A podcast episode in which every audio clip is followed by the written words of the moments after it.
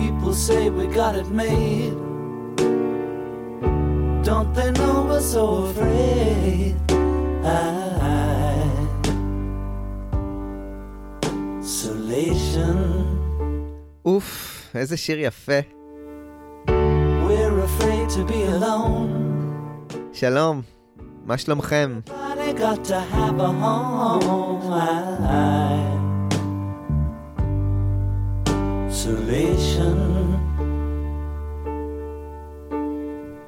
שמי אורי קואז, ואתם בפודקאסט ביטלמניקס.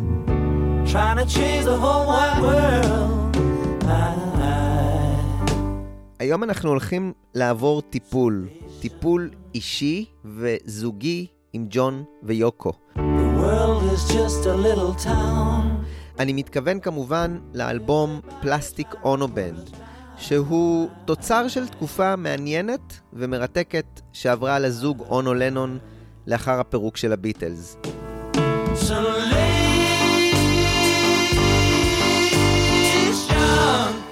הפרק הזה ממשיך במידת מה את הסדרה 1969 של הביטלס, מאותה הנקודה בה עזבתי אותם, את חברי הביטלס, בסוף פרק האפילוג על 1970. רק שהפעם נתמקד בצד של לנון. מה קרה ללנון בתקופה שאחרי פירוק הביטלס? אה, זה יהיה הפרק השלישי שמדבר על קורות חברי הביטלס בתקופה שלאחר הפירוק. הראשון היה הפרק על האלבום רם של מקארטני, אלבום שהוא קצת אה, נמצא בתווך. הוא בעצם אלבום שני של מקארטני, אבל אלבום הפוסט פירוק המובהק שלו. אבל אל דאגה, גם הפרק על האלבום מקארטני בו יבוא. הפרק השני היה הפרק שציין 50 שנה לאלבום יוצא הדופן של ג'ורג' הריסון. שם ליוויתי את הריסון בימים המבולבלים האלה של אחרי הפירוק, ואני ממליץ לכם להאזין לפרקים האלה. היום אנחנו עם אלבום שאת הניצנים שלו כבר שמענו בסינגל שהוציא לנו עם הפלסטיק אונובנד באוקטובר 1969, קול טרקי. זה סינגל שזיכך אז את התהליך של ההתנתקות שלו מהביטלס, וביטא את אותם התחבטויות נפש האדירות שהיו לו, ואני כמובן מפנה אתכם לפרק על יסוריו של הביטל ג'ון, שעוסק בדיוק בתקופה הזו.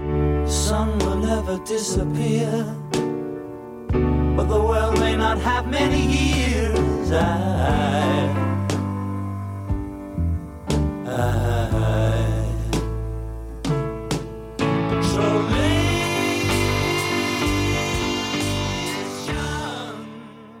נתחיל בלהבין מה עובר על ג'ון ויוקו בתקופה הזו של סוף שנות ה-60, תחילת שנות ה-70.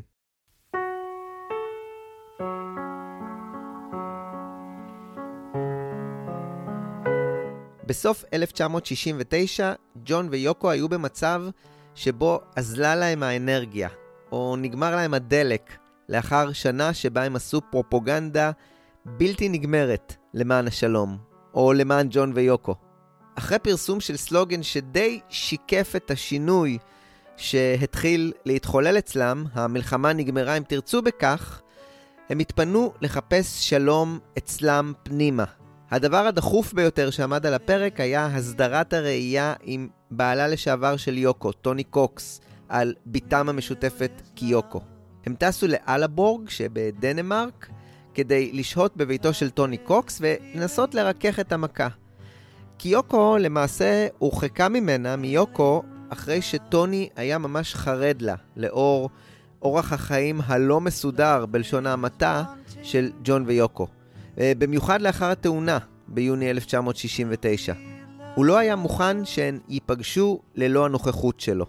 כדי להראות שינוי גם כלפי חוץ, על הדרך הזוג נפטר מרעמות השיער הארוכות שלהם, שסימלו את הפאזה הקודמת בחייהם. ב-15 בינואר, בזמן שבני הזוג עדיין שהו בדנמרק, נערכה תערוכה בלונדון בשם Bag One. בתערוכה הזו הוצגו הדפסים לציורים של לנון, שחלקם הכילו גם רישומים אירוטיים שלנון צייר. אלה היו ציורים שג'ון צייר בשנה הקודמת, ובחלקם היו גם איורים של טקס החתונה שלהם בגיברלטר, וחלקם, כמו שסיפרתי, היו גם פחות צנועים. המשטרה פשטה על התערוכה והחרימה ממנה את התמונות או את השרטוטים שהיוו עבירה על חוק הפרסומים המגונים. זה עוד אירוע שלא הוסיף נחת רוח ושלווה לזוג, שעכשיו היה צריך להתמודד גם עם אישומים ועם משפט, שבסופו אמנם לנון לא הואשם. בזמן השהייה שם, טוני קוקס הציג להם את דוקטור דון המריק, דוקטור אמריקאי שהתמחה בהיפנוזה ובגמילה מעישון בעזרת היפנוזה. הדוקטור הזה טען שהוא יכול לתקשר עם עולמות אחרים וחוצנים, והוא לא רק הציע להם היפנוזה, אלא גם את האפשרות לחיות מחדש את החיים הקודמים שלהם בכדור הארץ. אתם מדמיינים שזה לא ממש הצליח, אבל אפשר לשים לב לקו הזה של אדם שמחפש הנחיה. ב-1968 זה היה המהרישי, ב-1969 המשיח העסקי היה אלן קליין, אבל המשיחים האלה המשיכו לא לספק לו את התשובה שהוא כל כך רצה. כשהם חזרו מדנמרק לאחוזת טיטנהרסט שלהם, המצב של בני הזוג היה די רעוע. יוקו, כאמור, עברה שתי הפלות בשנה הקודמת, הבת שלה קיוקו עדיין הייתה בדנמרק, ג'ון פירק את הביטלס, אבל לא מצא מרגוע לנפשו המיוסרת, ושניהם יחד שיוועו לאיזושהי הכוונה. למישהו או למשהו שיעזור להם לצאת מהמעגל הזה של חיים מטורפים ותזזיתיים שהיו מלווים בשימוש כבד בסמים ועישון מסיבי. השינוי הדרמטי הזה שהתחולל אצל ג'ון ויוקו מסוף 1969 ועד לתחילת 1970 פשוט רדיקלי ומדהים בעיניי. מאקטיביסטים נלהבים של שלום שמסתובבים בעולם כדי להפיץ את החזון שלהם, הם התמתנו והתחילו להסתגר ולהשתבלל בתוך עצמם. בתחילת 1970, לאחר החזרה מדנמרק, הם הסתגרו באחוזה שלהם ובקושי תקשרו עם העולם החיצון.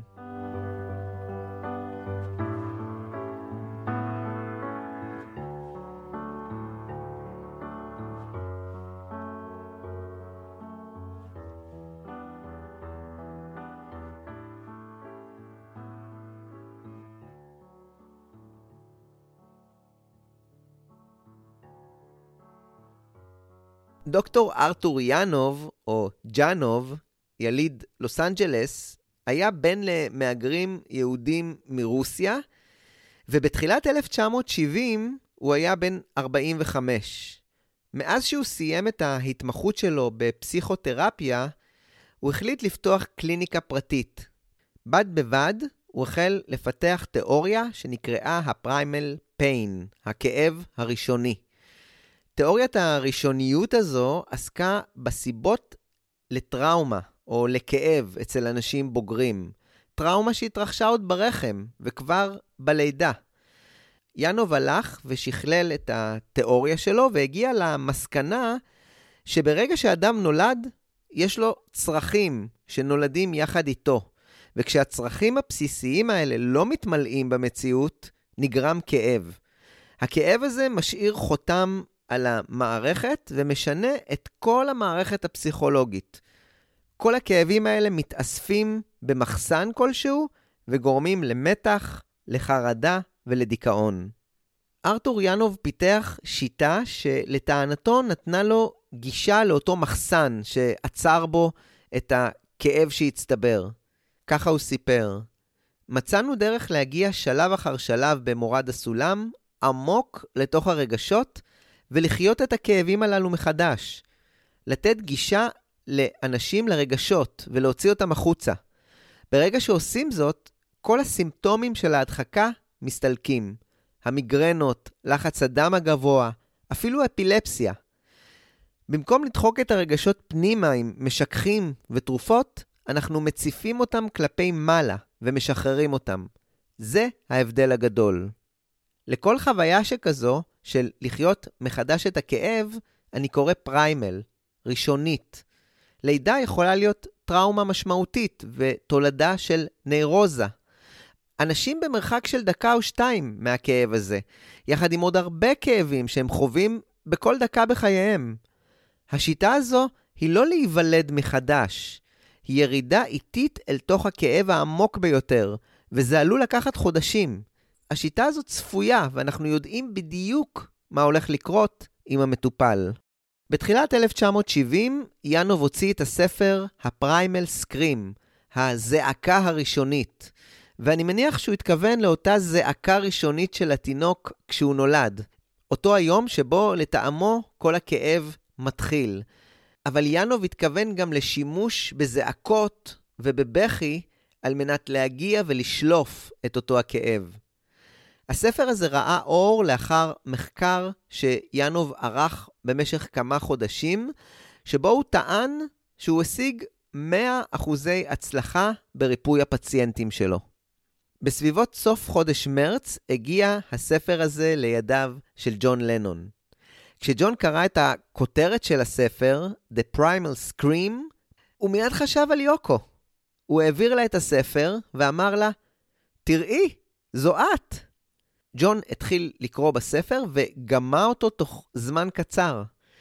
באותו הרגע הוא הבין שמדוקטור ינוב תבוא לו הישועה, והוא רצה להיפגש איתו ללא דיחוי. ככה סיפר דוקטור ינוב.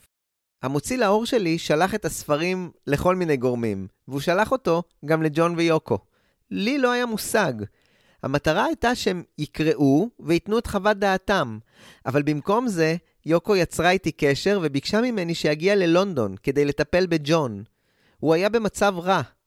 אמרתי שאין סיכוי שאני אגיע, כי יש לי קליניקה מלאה בפציינטים, וזה פשוט בלתי אפשרי. ניתקתי את השיחה, וזהו זה, זה היה הסוף של זה. הבן והבת שלי, שהיו אז בני 11 ו-12, שאלו, מי זה היה? אמרתי שזו הייתה יוקו וג'ון לנון. הם התחילו לצרוח ולרוץ סביב הבית כמו משוגעים, כשהם אומרים, מה אמרת להם? אמרתי שאני לא מגיע. הם אמרו בהתרגשות, תתקשר בחזרה מיד, ותשאל אם גם אנחנו יכולים להגיע. ככה עשיתי, וקיבלתי הסכמה בצד השני. הוצאתי את הילדים מבית הספר, והם קיבלו את החוויה של החיים שלהם. ואכן, ינוב ארז את עצמו ואת הילדים, ויחד עם אשתו ויויאן, שהייתה גם השותפה שלו בקליניקה ומטפלת בפני עצמה, הם נחתו באחוזת טיטנהרסט. כשדוקטור ינוב ומשפחתו הגיעו, ג'ון התעקש שגם יוקו תעבור טיפול, ולכן ארתור טיפל בג'ון, בזמן שוויביאן טיפלה ביוקו. מה שדוקטור ינוב גילה בזמן הטיפול בג'ון פשוט הימם אותו. רמות הכאב שלו היו עצומות, משהו שעדיין לא ראיתי. הוא היה כמעט לא מתפקד לחלוטין. הוא לא יכול היה לעזוב את הבית, שלא לדבר על לצאת מהחדר. לא היו לו הגנות, הוא פשוט התפרק לחתיכות. הוא היה כדור אחד גדול של כאב. וזה היה מישהו שכל העולם העריץ, וזה לא שינה דבר. במרכז כל התהילה, האושר וההערצה, הוא היה ילד בודד וקטן. כל יום ביומו, הזוג ארתור וויביאן עשו את דרכם ממרכז לונדון, במלון בו הם שהו, אל אחוזת טיטנהרסט. הטיפולים של ג'ון נערכו באולפן ההקלטות הלא גמור, שהיה עדיין בבנייה, כי ג'ון חשב שבטח הוא יצטרך לצרוח ולצווח, והאולפן היה אטום לרעש, והוא יכל לחסום את הרעשים האלה מלהישמע באחוזה. במקום טיפולי צרחות, ינוב בחר לשבת ולדבר עם ג'ון. הוא ישב וקילף ממנו את השכבות וניסה להגיע למרכז הכאב שלו. הדברים המיידיים שעלו היו כמובן סוגיות שהיו קשורות באובדן, בילדות שלו ובהורים שנטשו אותו. סצנה אחת הדהדה מאוד. ג'ון, בן השש, נמצא בין שני הוריו, ונאלץ לבחור עם מי מהם הוא ילך.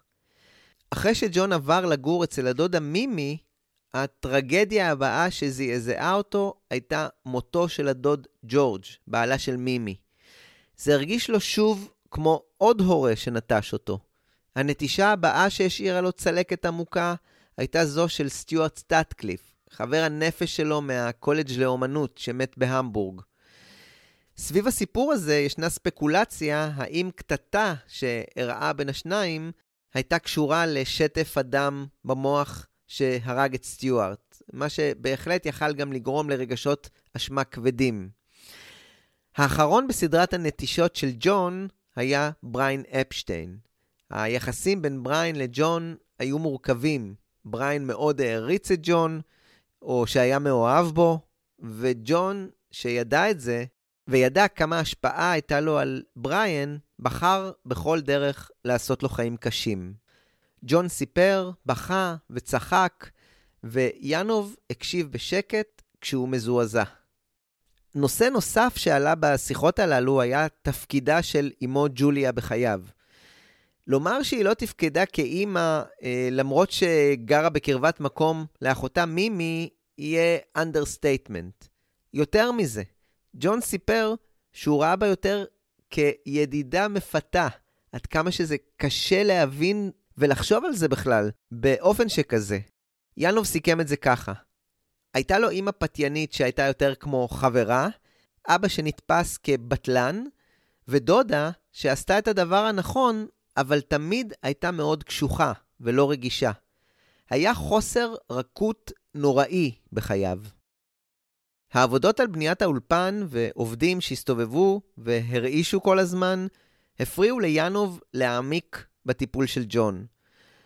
יאנוב הציע שהם יעברו לבית הגדול. הם עברו לפינת האוכל שהייתה ממוקמת במטבח, ושם המשיכו את השיחות שלהם. ככה סיפר יאנוב. באותה תקופה הם בנו באחוזה אולפן הקלטות. אנשים עבדו שם והרעישו, בזמן שאנחנו ניסינו לעשות את הטיפול. אמרתי לו, אנחנו חייבים להיות לבדנו, אנחנו פשוט חייבים. בנוסף, היו כל הזמן שיחות טלפון מבחור בשם קליין, שהיה המנהל העסקי שלו, וג'ון אמר, אתה חייב להיפגש עם קליין יום אחד, כי הוא מחזיק את כל הכסף שלנו. ג'ון היה פציינט מעולה, מאוד קואופרטיבי. הוא עשה כל מה שביקשתי ממנו.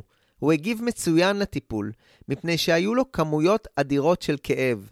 ראיתי המון, אבל אני לא חושב שראיתי משהו שישווה לכך. זה היה נורא, וגם טוב, כי זה דחף אותו, ועשה אותו למה שהוא, מלא תבונה באופן מופלא. הוא היה מאוד קרוב לרגשות שלו, וגם הובל על ידם. בשלב מסוים הם החלו לדבר על נושא שריתק את ג'ון מאז ומתמיד, הדת. ויאנוב היה אומר לו, אנשים בכאב בדרך כלל מחפשים את הדת. וג'ון ענה לו, אלוהים הוא רעיון שלפיו אנחנו מודדים את הכאב שלנו. God is a concept by which we measure our pain. באותה תקופה ג'ון קיבל את שיחת הטלפון המפורסמת, הילדותית ממקארטני, שיידע אותו שהאלבום שלו עומד לצאת, ושהוא עומד להודיע כמוהו על עזיבה מהביטלס. ג'ון, שלא הבין את uh, גודל העניין, ענה לו, מצוין, עכשיו שנינו רואים את זה בהיגיון. לאחר שלושה שבועות של טיפול, ארתור יאנוב הרגיש שהשהייה בלונדון הגיעה למיצוי. זה נכון שהוא נהנה לטפל בג'ון, והילדים שלו היו מאוד מרוצים, ובזמן הפנוי הבן שלו שיחק אה, פריסבי עם ג'ון בפארק, אבל יאנוב רצה לחזור לקליניקה שלו בלוס אנג'לס, והוא ביקש מלנון שיגיע אליו, לשם, לקליניקה שלו, כדי להמשיך את הטיפול שהם החלו בלונדון. ג'ון סיכם עם יאנוב שהם יגיעו אליו לקליניקה שלו ברגע שהוא יפתור את הבעיות עם השגרירות האמריקאית, שמנע ממנו את כניסתו לאמריקה מאז אותה הרשעה בסמים של הזוג בסוף 1968. ג'ון היה כל כך נלהב מהטיפול הזה, שהתחיל לפתוח אותו ולשחרר ממנו את הכאב, שהוא התחיל לשלוח עותקים מהספר של יאנוב לכל מיני מכרים וקולגות. ספייק מיליגן למשל קיבל עותק עם כיתוב ספייק היקר, צפינו בך בטלוויזיה. זה היה מאוד אמיתי.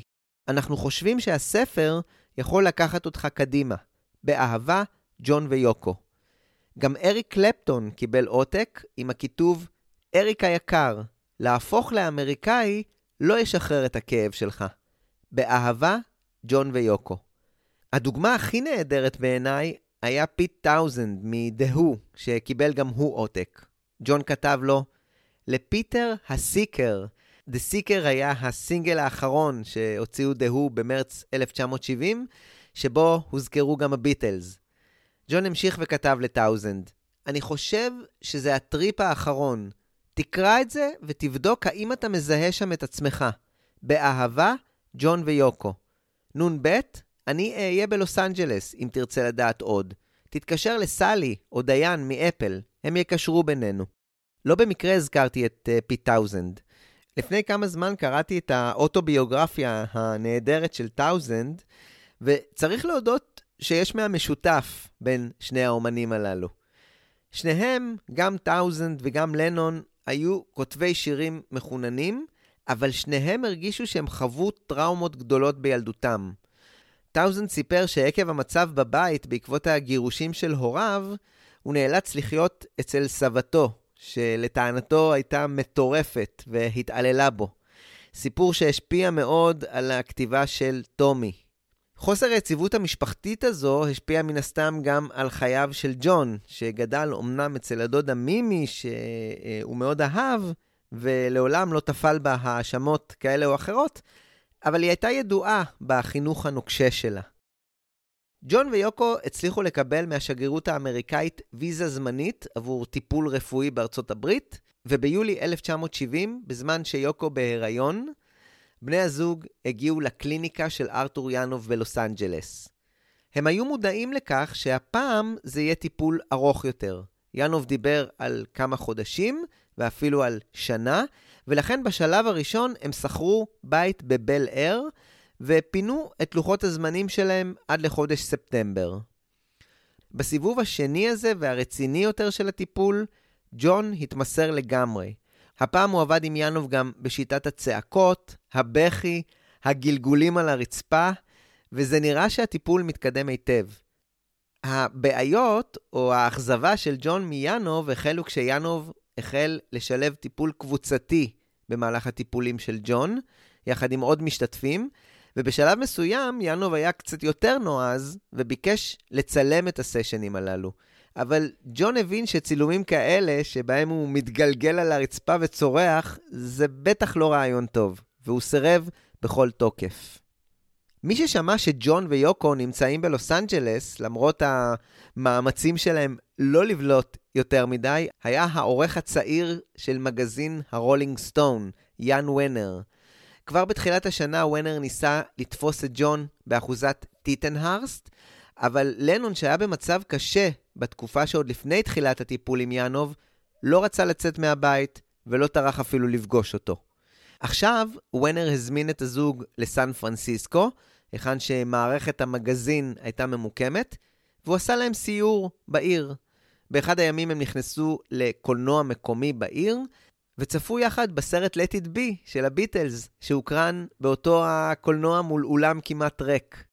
המטרה של יאן ונר בכל העניין הזה הייתה להשיג ראיון עומק עם ג'ון, אחרי שנים שבהם הרולינג סטון היה מאוד מפרגן ללנון ולפעילות שלו עם יוקו, ואפילו פרסם סקירה של כל האלבומים האוונגרדים שלהם.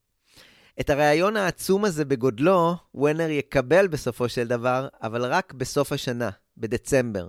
זה יהיה ראיון ארוך מאוד, שבו ג'ון יפתח את ליבו לרווחה, וידבר על כל נושא שבעולם בפתיחות ובכנות, שלפעמים היו מוגזמים מאוד מאוד. נחזור קצת אחורה. בתחילת ספטמבר 1970, ג'ון הודיע ליאנוב שרשות ההגירה בארצות הברית התריעה שתוקפה של הוויזה הזמנית שהם קיבלו הולך לפוג. יאנוב התעקש שג'ון זקוק לעוד זמן טיפול. בריאיון כלשהו הוא אמר, פירקנו אותו, אבל לא הספקנו להרכיב אותו מחדש. כמו עם המערישי בזמנו, משהו באמון של לנון ליאנוב נשבר, וכשזה קורה אצל ג'ון, אז הוא נוטש.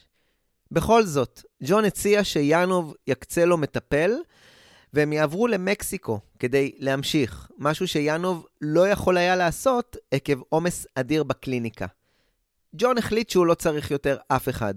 מבחינתו, הטיפול הסתיים. את תוצאות הטיפול הוא יזקק לתוך המוזיקה שלו.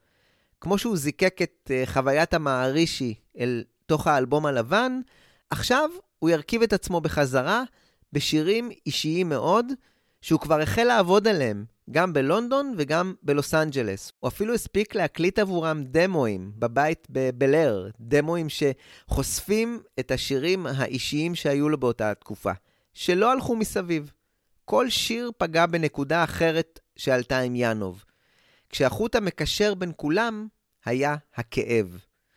עוד משהו מעניין הוא שהדמואים הללו של ג'ון, עם הגיטרה, מאוד מזכירים שיר אישי מאוד שהוא הקליט לו דמו בסוף 1966, Strawberry Fields Forever.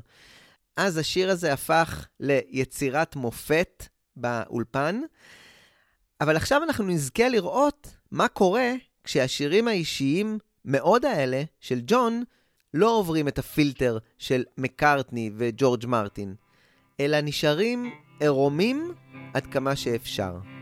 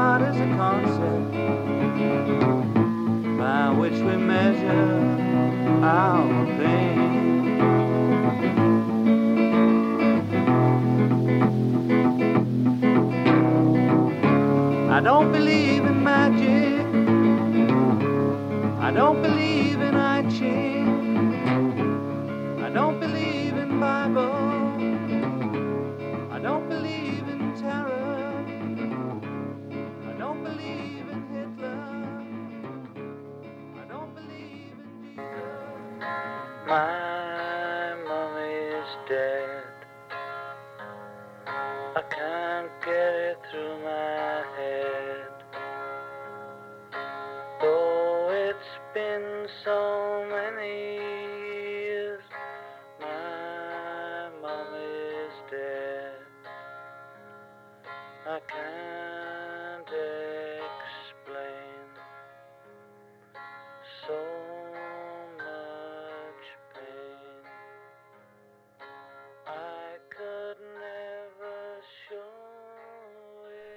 לקראת סוף ספטמבר 1970, שנה לאחר שלנון הודיע על עזיבתו את הביטלס ולאחר הרפתקת ה-Plastic Ono Band בטורונטו, באופן מאוד דומה, ג'ון כינס להקה מאוד מצומצמת של נגנים באולפני EMI.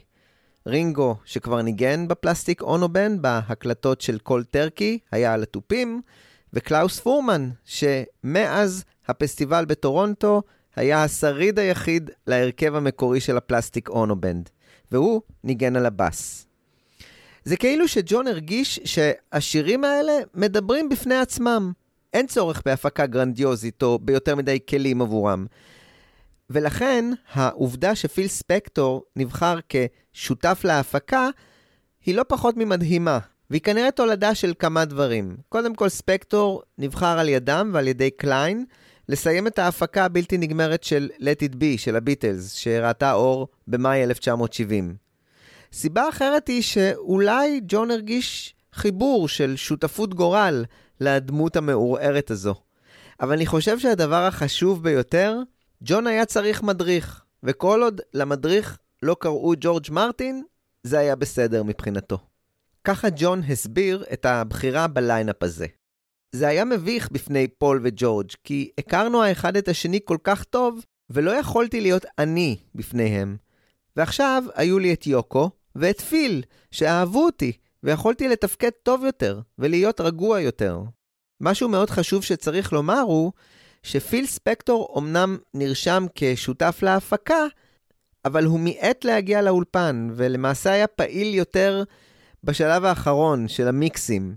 למעשה, בתחילת העבודה על האלבום, פיל פשוט נעלם, וג'ון פרסם מודעה בבילבורד ובעוד מגזינים שאמרה, פיל, ג'ון מוכן בסוף השבוע הזה.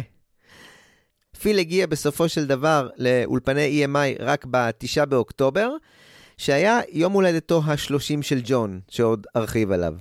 באחת השיחות שלי עם אה, גל פלדי, שעוזר לי מאוד עם העריכה הלשונית של הפרקים, הוא תהה על השייכות של האלבום של יוקו, האלבום שיצא יחד עם האלבום של ג'ון, לפרק הזה. אני מניח שהוא מבטא עוד קולות שמפרידים את הסיפור האומנותי של יוקו מזה של ג'ון והביטלס. ואני אולי יכול להבין חלק מהטענות. במקרה הזה צריך להבין ששני האלבומים האלה הם חבילה אחת. הם תוצר של טיפול אישי, ואפשר לומר גם זוגי, שעברו ג'ון ויוקו, שנגע בנבחי הנשמה של שניהם.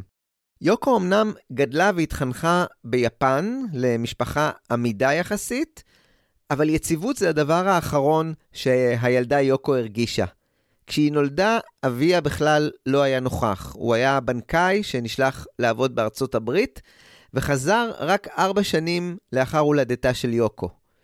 כשהיא הייתה בת שבע, המשפחה נאלצה לעבור לניו יורק, שוב בעקבות העבודה של אביה, ושנה לאחר מכן אביה עבר לווייטנאם, ושאר המשפחה חזרה ליפן. את מלחמת העולם השנייה ואת ההפצצות יוקו עברה עם משפחתה בטוקיו, כשהם מתחבאים בבונקרים.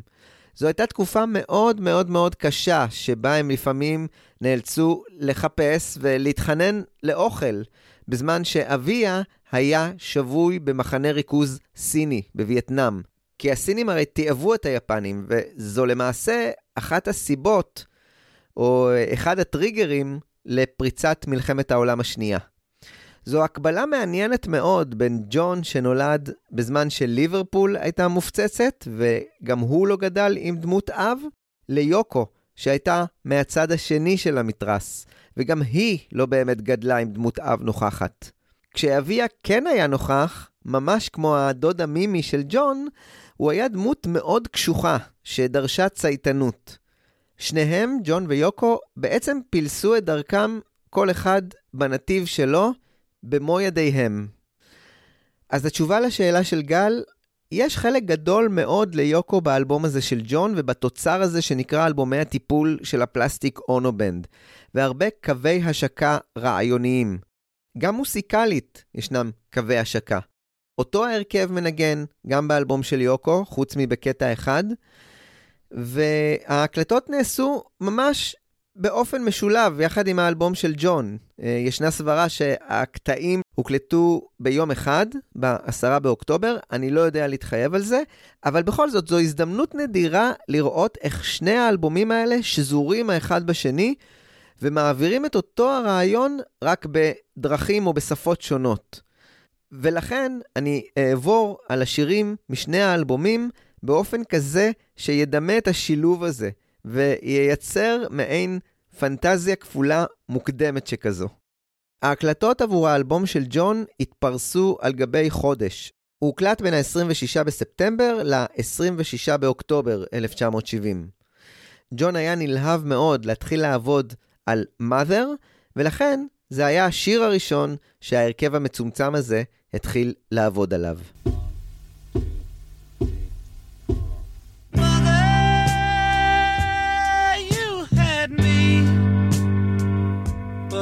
but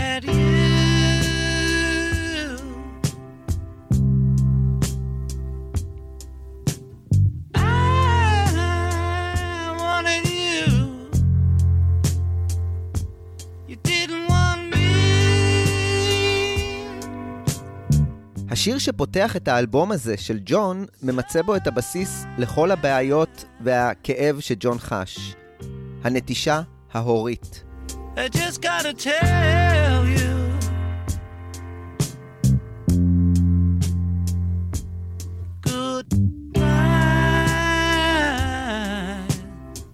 אמא ואבא שלי נפרדו כשהייתי בן ארבע, ואז אבא שלי התחפף. הוא היה איש סחר ימי, ואלה היו שנות ה-40 במהלך המלחמה, ואני מניח שהיא לא יכלה לחיות ולגדל ילד לבדה. היא הייתה הצעירה מבין אחיותיה, והיא לא יכלה להתמודד איתי, וסיימתי כשאני מתגורר אצל אחותה הגדולה. מימי אמרה לי שההורים שלי, וזה ביטוי שיפה לומר אותו באנגלית, fallen out of love, שזה ההפך מ-fall in love. היא לעולם לא אמרה משהו ישירות נגד אבי או אמי. במהרה שכחתי את אבי. זה היה כאילו שהוא מת. את אמי ראיתי פה ושם, והרגשות שלי אליה אף פעם לא נעלמו.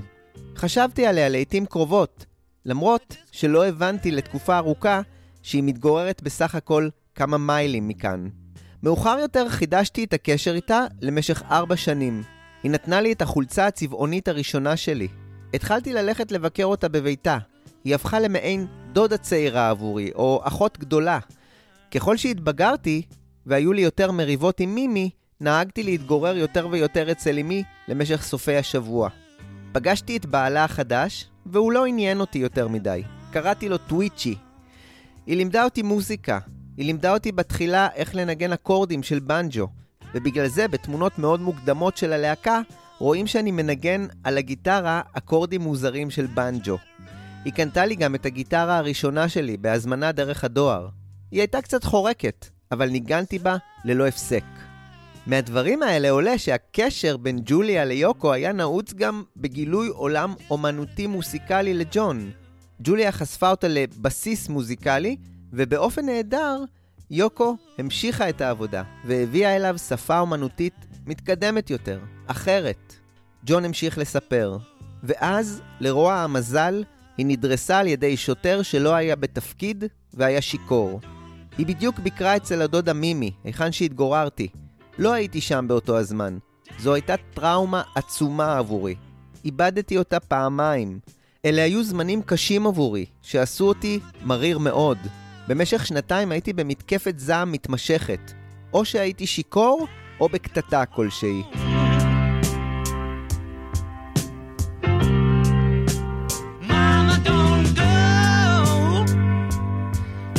השיר שפותח את האלבום של ג'ון אומנם נקרא Mother, ואפשר אחרי הדברים שלו להבין גם מדוע, אך הוא ממוען לשני הוריו, שבמידה זו או אחרת נטשו אותו. לנו ניצל את השיר כדי לסגור את המעגל הזה איתם. הפעם הוא זה שאומר להם שלום.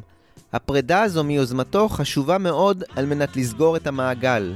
בבית הראשון הוא סוגר במרכאות את החשבון עם אמו ג'וליה, אמא, היה לך אותי, אבל אף פעם לא היה לי אותך.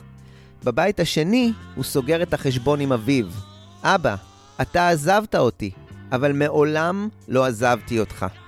בבית השלישי, ג'ון כבר מדבר ומייעץ אל הדור הבא, ומבין שעקב הפגיעה והנטישה שהוא עבר, הוא לא יוכל לשמש כהורה שהוא רוצה להיות. ילדים, אל תעשו את מה שאני עשיתי. אני לא יכלתי ללכת, וניסיתי לרוץ. בסופו של השיר, ג'ון חוזר להיות אותו הילד בן השש שעומד בין שני הוריו, וצריך לבחור עם מי ללכת, וזה פשוט קורע את הלב. אמא, אל תלכי. אבא, בוא הביתה.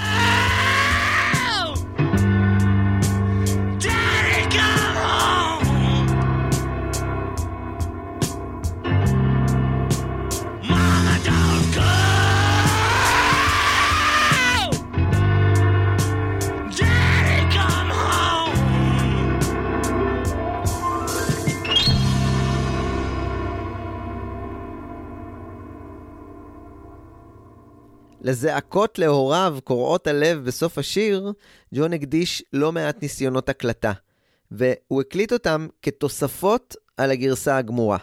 ובמידה מסוימת זה המשך ישיר לזעקות ולאנחות שסימלו את ההתלבטות שלו אז, בקול טרקי. בלוס אנג'לס, כשג'ון המשיך לעבוד על השיר ולכתוב אותו, הוא ידע שזה יהיה השיר שיפתח את האלבום האישי שלו. כשהוא צפה שם בסרט אימה בטלוויזיה ושמע בו פעמונים, הוא כבר ראה בעיני רוחו שככה הוא רוצה לפתוח את השיר החשוב הזה עבורו. באולפן, לאחר סיום ההקלטה, התווסף לתחילתו של השיר קטע של פעמוני כנסייה שהואט כדי לתת נופח דרמטי ועצוב יותר. כאילו שאלה פעמונים שמבשרים על לוויה.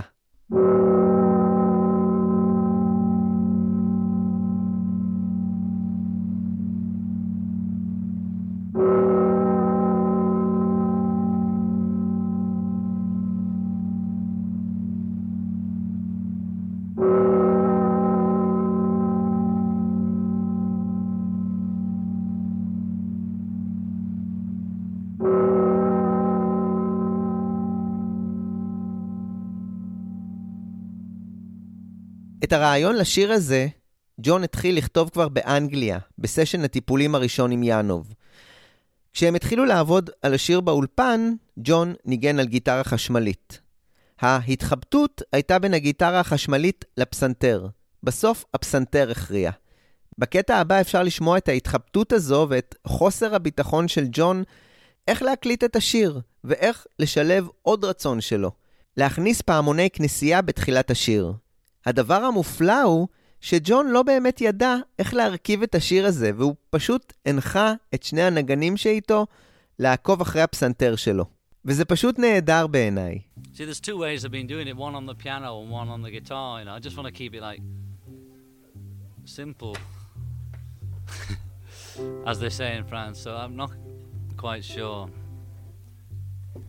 Oh, and that's another thing, you see. I want to put this bell on the beginning of it. So I'd have to go bong, bong. So I don't know how the fuck we do that. All you have to do is count it in and then just do do that, you know, and then you can put it on another track, right? Where Go bong bong bong like that. It's just by the time I've counted it and and to- and all that, I've forgotten what I'm doing. You know, is there some way we can count back and just put that bell on some other time? Because I get too confused. I must just get in the mood, not all that technical shit.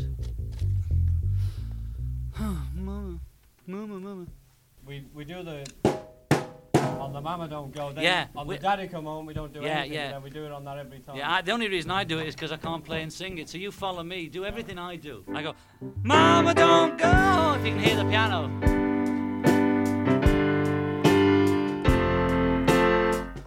So think of that tune. I think of that in my head too. Instead of the mommy, don't follow that. Follow.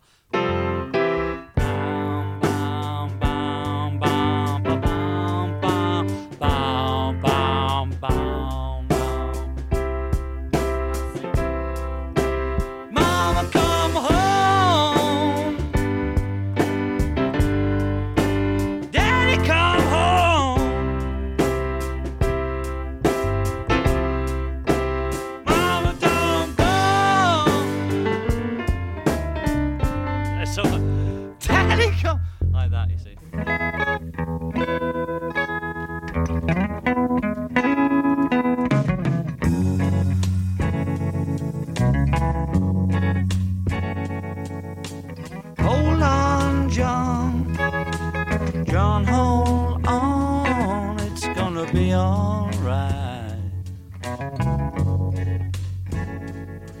Gonna win the fight.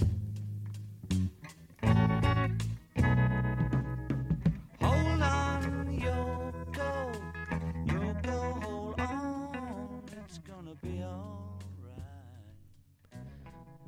אחרי קטע פותח כל כך טעון רגשית, שמכיל בו הרבה רחמים עצמיים, הולד און הוא קטע מנחם ומשוחרר יותר, שבא להפיג את העגמומיות ואת הפלונטר שנוצר ב-mother. ג'ון אמנם רכש כלים מהטיפול של יאנוב, אבל הדבר החשוב ביותר שהוא למד, שאין כזה דבר משיח. הדרכה היא דבר טוב ויפה, אבל אדם צריך לטפל בעצמו ולשחרר את עצמו מכל החסמים שמונעים ממנו להתקדם בחייו. Hold On הוא קטע שרואים בו אור בקצה המנהרה, או בקצה הטיפול. זה שיר עידוד אופטימי שמדבר על להיאחז ולהחזיק מעמד, כי הכל יהיה בסדר. זה קורה עכשיו, ברגע זה. ברגע הזה, הכל בסדר. וזה כל העניין, לחיות רגע אחרי רגע. שיר העידוד הקטן הזה שהוא כתב עבורו ועבור יוקו, מאוד מזכיר את הסיפור שלו על שיטת העידוד בימים המוקדמים של הביטלס. כשהביטלס היו מדוכאים, וחשבנו שהלהקה הזו הולכת לשום מקום וזו עסקה גרועה, נהגתי לעודד אותם. לאן אנחנו הולכים, חברים? והם היו עונים לי, לטופ, ג'וני. ואז הייתי שואל, לטופ של מה? והם היו עונים, to the toppermost of the poppermost. וככה היינו מתעודדים. כמו במאדר, שוב ג'ון פונה לשלושה גורמים. הוא מעודד את עצמו, את יוקו ואת העולם כולו. וזה נעשה במעין רוגע מדטיבי שכזה. השיר הזה קיבל המון ניסיונות הקלטה באולפן. ג'ון חיפש את הגישה הכי נכונה אליו. בהתחלה השיר הזה נוגן בתבנית הרוקנרול המוכרת שהוא כל כך אהב, באופן מהיר יותר מהתוצאה המקורית שאנחנו מכירים.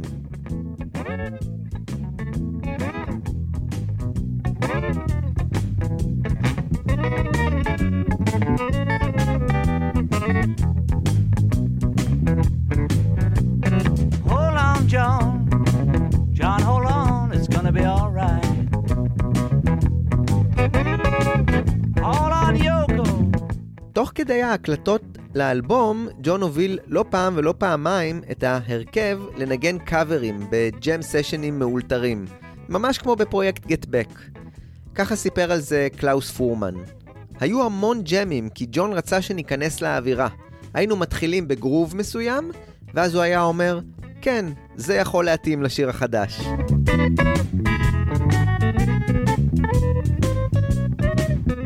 אחד הקאברים שנוגנו בסמוך להקלטה של הולד און היה קאבר ל-Glad All Over של קארל פרקינס, ואפשר לשמוע את הדמיון בין הגישה לגרסה הראשונה להולד און ובין הקאבר הזה.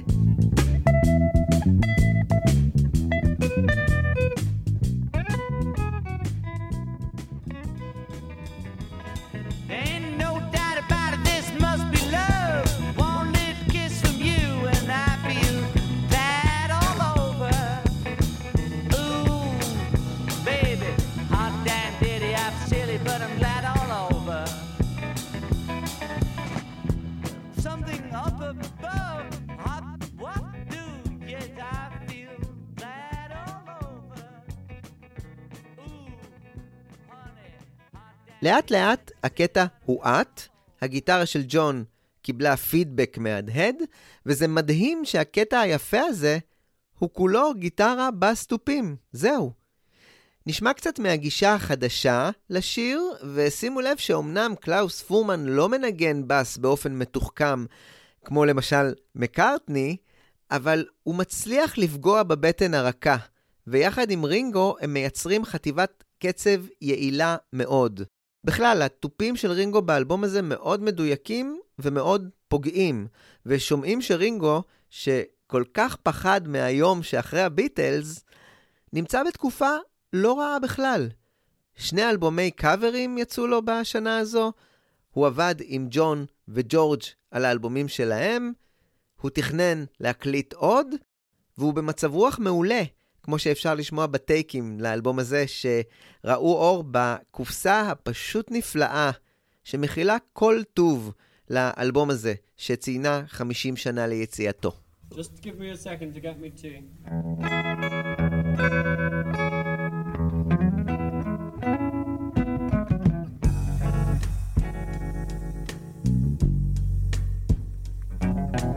Hold on. Oh, fuck this. I thought I'd make benefit of that.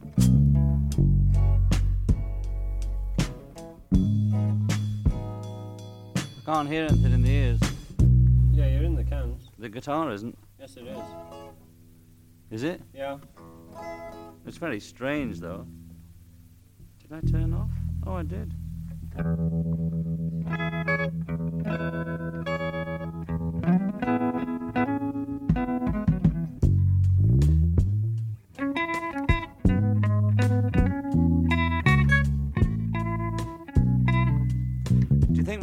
Slow, Yoko?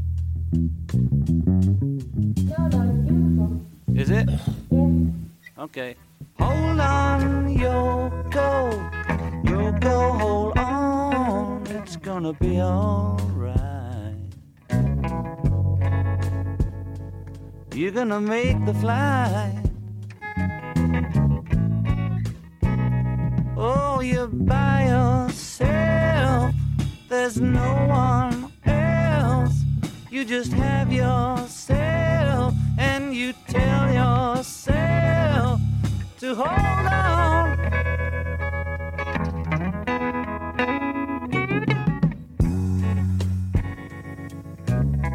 Piss on a cow.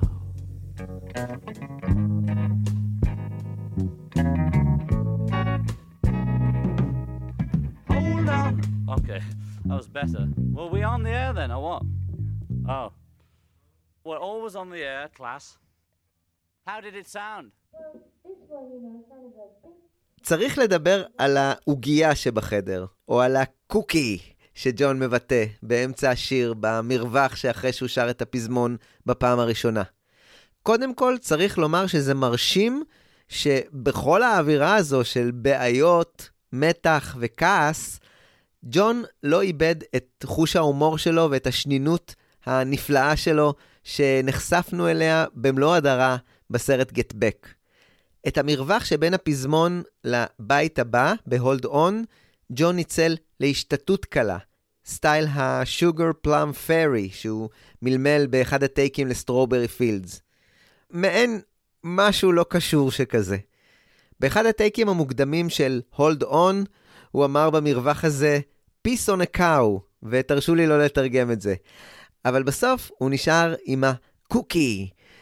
ג'ון בעצם מחקה את הקוקי מאנסטר, או אוגי פלצת, כמו שאנחנו מכירים אותו מרחוב סומסום.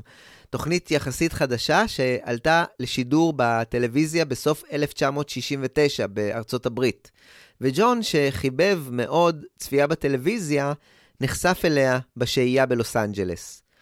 מי שיאזין טוב, ישמע את ג'ון אומר פעמיים קוקי. זה כל כך מצא חן בעיניו, שהוא חזר להקליט עוד תוספת של עוד קוקי.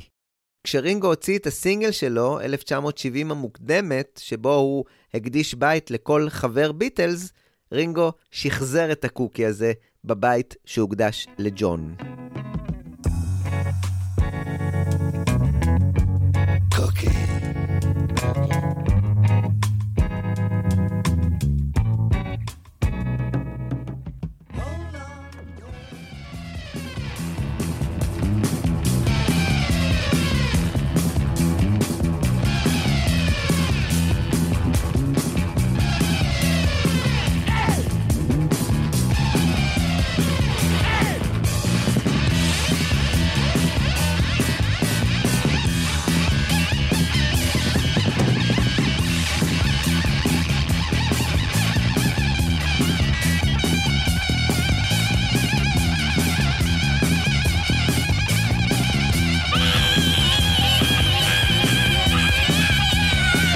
שכבר אמרתי, בין ההקלטות של השירים של ג'ון הוקלטו גם קטעים עבור האלבום של יוקו.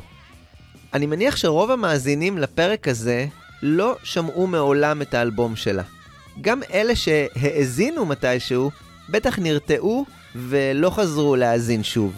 ואני יכול גם להבין מדוע. יוקו מתייחסת למוזיקה באופן אחר לגמרי, או מדברת בשפה אחרת. הדבר הבולט מאוד בקטעים של יוקו באלבום הזה, הוא השימוש בקול שלה ככלי נגינה. אבל הוא לא מנגן משהו הרמוני ויפה, אלא הוא בא להעביר מסר ולהוציא את המאזין משלוותו. אם ג'ון מוציא את המאזין משלוותו כשהוא זועק אמא אל תלכי, אבא תחזור הביתה, אז יוקו עושה את זה בצורה מופשטת הרבה יותר.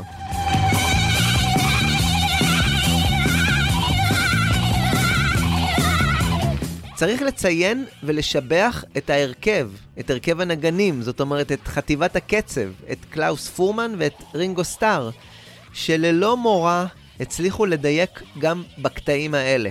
על גבי המצע של הבאס תופים עם תוספות גיטרה של ג'ון, יוקו נגנה, במרכאות, בכלי שלה.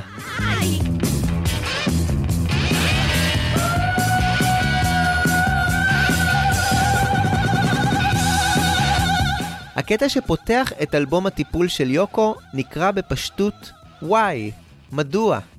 על גבי הנגינה הקצבית והפשוטה של הבאס והתופים, שמשמשים כאן רק כתפאורה להצגה האמיתית, יוקו מתחרה יחד עם הגיטרה של ג'ון על מי יזעזע יותר.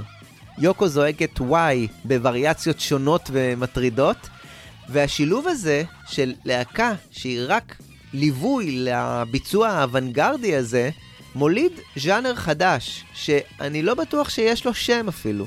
אולי רוקנרול אוונגרדי, אם תרצו. השילוב של נגינת הגיטרה האגרסיבית והצורמנית של ג'ון, שאני חושב שאין לה אח ורע בקריירה שלו, יחד עם הקול הצורמני שיוקו מפיקה, מזכיר מאוד את רעיון הפידבק מהמופע בקיימברידג' ממרץ 1969. הצרחות של המילה Y מאוד מתכתבות עם השיטה של ינוב. יוקו מזכירה ילדה שצורחת, בוכה ושואלת שאלה פשוטה של ילדים. למה? לומר על הקטע הזה שהוא יפה, יהיה פשוט לא נכון. הוא לא נועד להיות יפה, ויוקו לא עושה בו שום מאמץ כדי למצוא חן בעיני אף אחד. בדיוק כמו שהיא לא ניסתה למצוא חן בג'ם הסוער שקרה לאחר עזיבתו של ג'ורג' את הסשנים של Get Back ב-10 בינואר 1969, שבו הביטלס הנותרים בהובלתה של יוקו עשו כמעט בדיוק את אותה הנוסחה. יוקו אז החליפה בקולה את הגיטרה של ג'ורג' ונוצר אותו רוקנרול אוונגרדי, שיש מי שמייחסים לו את ההשפעה או את הגרסה המוקדמת של הקראוט-רוק והרוק הניסיוני שהגיע מגרמניה של תחילת שנות ה-70. וזה מדהים לחשוב על זה במושגים שכאלה. בסוף השנה, קצת לאחר יציאת האלבומים שלהם, השתחרר סינגל בארצות הברית בלבד, שהכיל בצד הראשון את mother של ג'ון, ובצד השני את Why של יוקו, את שני הפותחים של שני האלבומים. I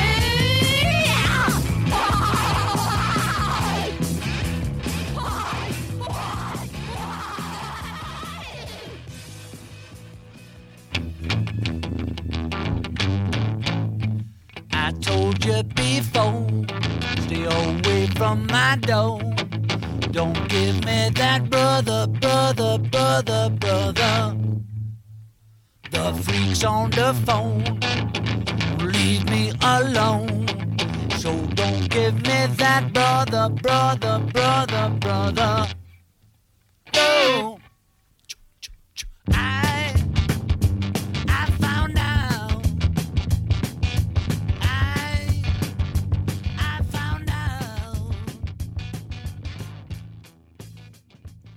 נחזור רגע לאלבום של ג'ון, אז דיברנו עד עכשיו על שני הקטעים שפתחו את האלבום. קטע מטלטל שסיכם בעצם את המסקנה לכל הכאב שג'ון חווה בחייו, הנטישה של הוריו, ואחריו הגיע קטע אופטימי יחסית, שדיבר על להחזיק מעמד ולהמשיך הלאה. עכשיו הגיע תורו של הכעס. בקטע מאוד עוצמתי, לנון פרס את מה שהרגיז אותו. כעס על משיחי שקר, על הדת שהוא כל כך התעניין בה, על המעריצים המציקים, על תנועת ההיפים. אל תגידו לי, אחי, אחי, אחי. על הוריו, הם לא רצו אותי, אז הם הפכו אותי לכוכב. אפילו פול קיבל אזכור. ראיתי את הדת מישו ועד פול. ובמיוחד, ג'ון כעס על אלה שמפיצים את בשורת הסמים, ובין היתר עודדו את ההתמכרות שלהם לסמים. אל תיתנו להם להטביע אתכם בהרואין וקוקאין. אף אחד לא יוכל להזיק לך. תרגיש את הכאב שלך. כל הכעסים האלה נכנסו לשיר אחד שנקרא I found out, אני גיליתי. בהפוך על הפוך, ג'ון אמנם יצא נגד משיחי השקר, אבל אני לא מרגיש שיאנוב מבחינתו נכלל בהם. אני מרגיש שהזעם הזה הוא תולדה של הטיפול של יאנוב. מעין ניקוי רעשים שכזה. ג'ון עושה בעצם רשימה של כל מה שמפריע לו, או את כל המכשולים בדרך לחיים בריאים וטובים. ההקלטה עבור השיר הזה בולטת מאוד בבסיסיות ובמינימליסטיות שלה, מה שמאוד מוסיף לה יופי. ליין בס תופים בסיסי, שיודע לשנות את המקצב כשצריך, והגיטרה הנפלאה של ג'ון, שממש מסונכרנת ותופסת את האווירה של הכעס והחספוס. ג'ון השתמש בגיטרה שחוברה לאפקט פאז, ועשה את הדבר הכי קרוב לדברים שהוא ניגן עבור השירים של יוקו. עבודת גיטרה יוצאת מן הכלל שמשקפת את הכעס שלו. נשמע קטע מגרסה מוקדמת שמדגישה מאוד את הבסיסיות הזו. ושימו לב למארג הכפלת הקולות המהדהדים של ג'ון לשיר הזה, שאני חושב שהוא אחד החזקים והנוקבים של ג'ון באלבום, ובכלל. I told you before, stay away from my door. Don't give me that brother, brother, brother, brother. The freaks on the phone won't leave me alone. So don't give me that brother, brother, brother, brother.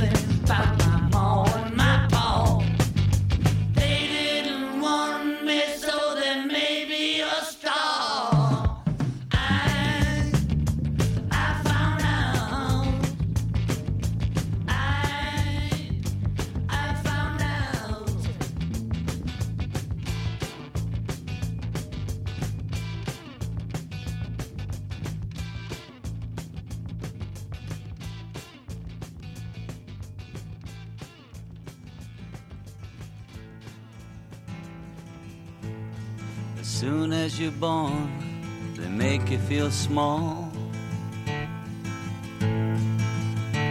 By giving you no time instead of it all. Till the pain is so big you feel nothing at all.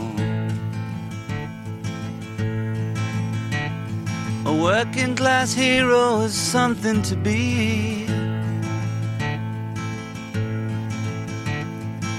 Working class hero is something to be. They hurt you at home and they hit you at school. They hate you if you're clever and they despise a fool. Till you're so fucking crazy you can't follow the rules.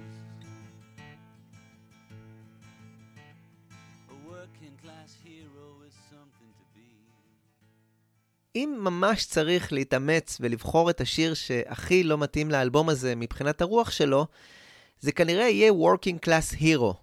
שיר שעם השנים הפך להיות מאוד מזוהה עם לנון, ומצטרף לקטעי הסלוגן שלו, כמו למשל Give Peace a Chance אה, ו-All You Need is Love, אבל מפלרטט גם עם נושאים פוליטיים, מין שארית שלו לקמפיין השלום של השנה שעברה, שמבשר גם את העתיד לבוא באלבום Sometimes in New York City, ואני רואה בעיני רוחי את השיר הזה מתיישב דווקא באלבום ההוא. בכל זאת, בין המסר הפוליטי שיש בשיר, ג'ון גם שמר על קונסיסטנטיות עם הצד הטיפולי.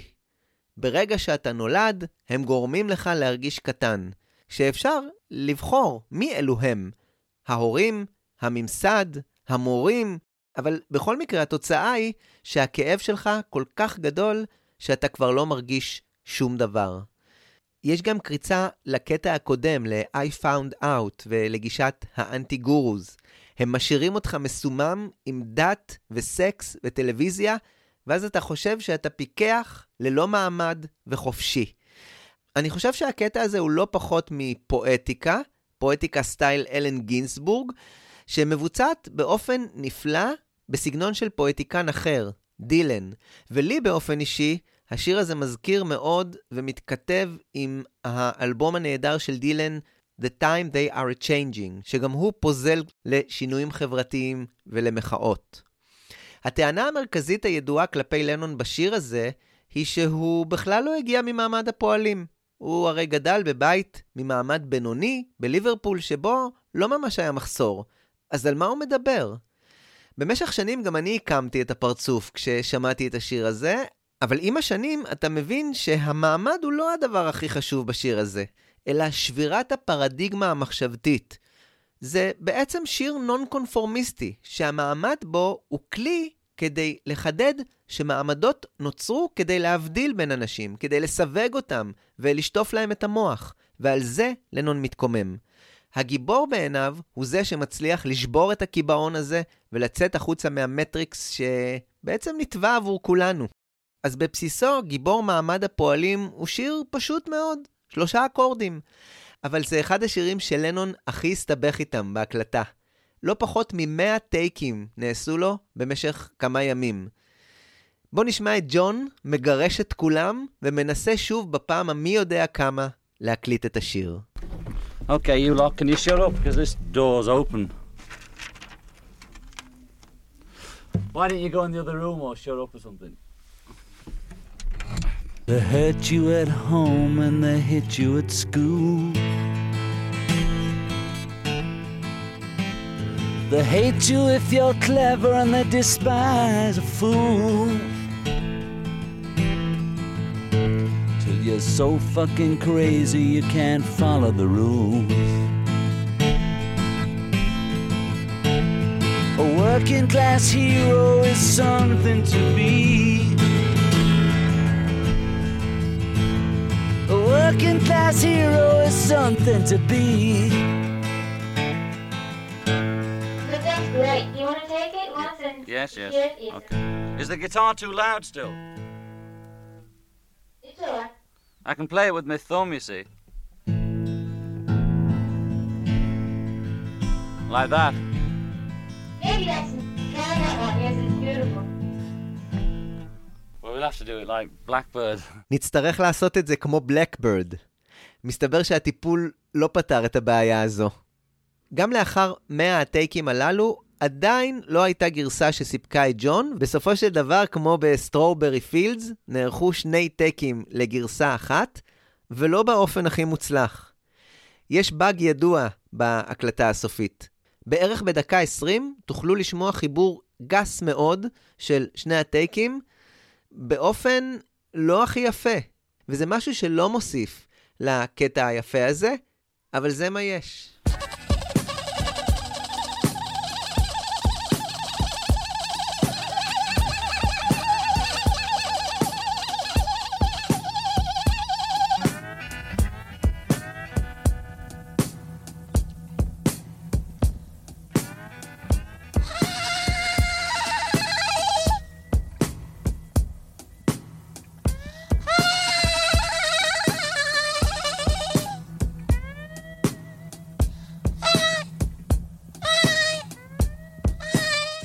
בקטע הפותח של האלבום שלה, יוקו שאלה בתמימות ילדותית וואי, בקטע השני באלבום שלה, הקטע הארוך ביותר, כמעט עשר דקות, היא עונה באותה הפשטות הילדותית. Why not? למה לא? הקטע הזה משמש כמו תמונת מראה לקטע הראשון. הוא איטי הרבה יותר, ויוקו משתמשת הפעם בקול גבוה ודק, שמטריד לא פחות, ומזכיר מאוד דברים שעושים בתיאטרון הקבוקי היפני, תיאטרון שבו גברים משחקים דמויות נשיות. כמו בקטע הפותח, הגיטרות והבס שוב משמשות כניצבים, והפעם גם הגיטרה של ג'ון הופכת לפסיבית ברוב הזמן, ולפעמים, רק לפעמים, מרימה את הראש ומתכתבת עם הצלילים הגבוהים של הקול של יוקו.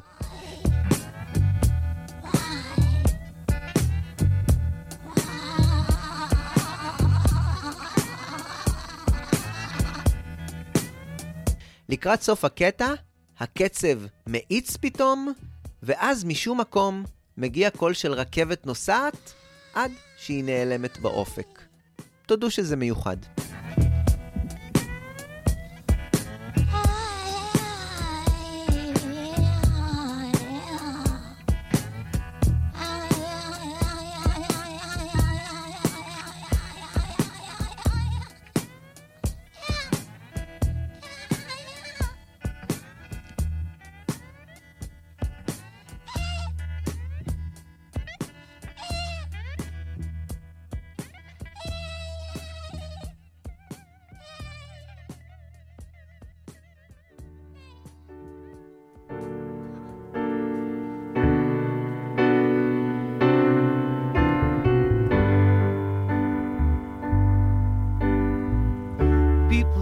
Got it made. Don't they know we're so afraid? Isolation. We're afraid to be alone. Everybody got to have a home.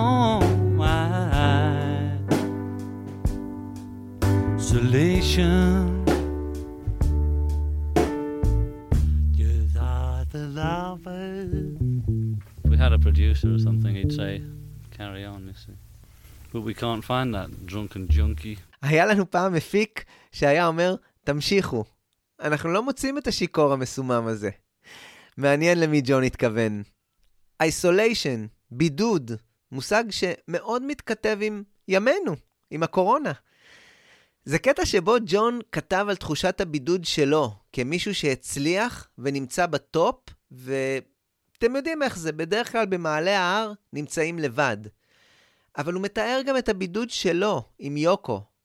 הבידוד של הילד והילדה המוזרים האלה, שמנסים לשנות את כל העולם, אבל כולם מנסים להקנית ולהוריד אותם.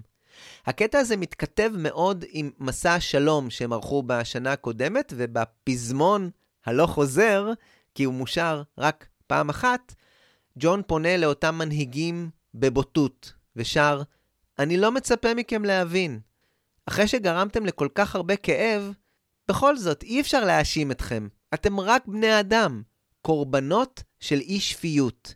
A victim of insane, וזה משפט מדהים בעיניי. אותם מנהיגים עצמם הם קורבנות של אותה אי שפיות. גם הם היו ילדים, וכנראה שגם הם, כמו ג'ון, חוו טראומות וחוסר אהבה או חוסר חיבה, והם גדלו להיות אותם אנשים תאבי בצע ושליטה. את קטע הפזמון הזה, ג'ון השאיל בבוטות יחסית מקטע בשם Oh I Apologize שביצע בארט סטרונג. אם האזנתם לכל פרקי הפודקאסט, השם הזה אמור לצלצל לכם מוכר. בארט סטרונג הוציא ב-1959 סינגל בשם Money, בסוגריים That's What I Want, שהביטלס אימצו וביצעו אותו המון פעמים, אם זה באודישן עבור חברת דקה, או הביצוע האדיר שסוגר את האלבום השני שלהם, With the Beatles. ואת הסיפור המלא של Money ו-Twist and Shout, שני הקאברים המכריעים האלה בקריירה של הביטלס, תוכלו לשמוע במלואו בפרק על שני קאברי המפתח של הביטלס. בצידו השני של הסינגל של בארט סטרונג, Money, מ-1959, שהיה כל כך אהוב על הביטלס, הופיע השיר Oh I Apologize, שהוא יפהפה לא פחות מבחינתי מ Money. I don't expect you to take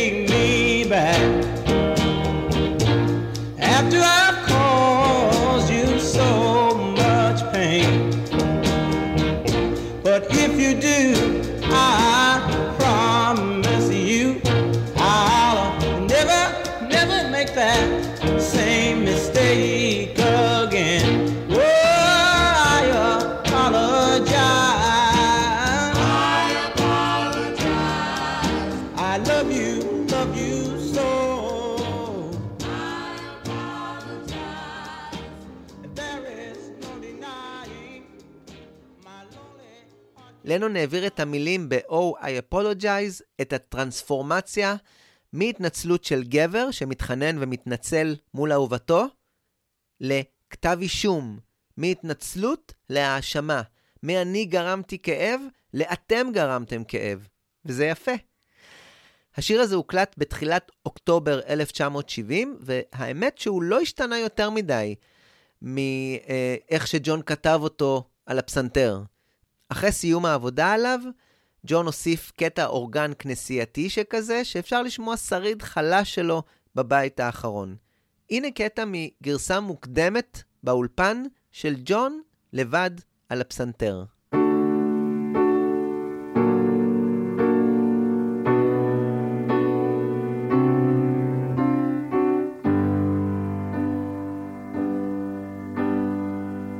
People say we got it made. Don't they know we're so afraid?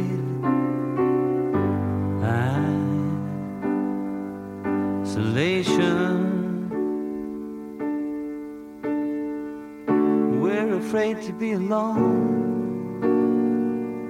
Everybody got to have a home. Isolation. Just a boy and a little girl trying to change the whole world.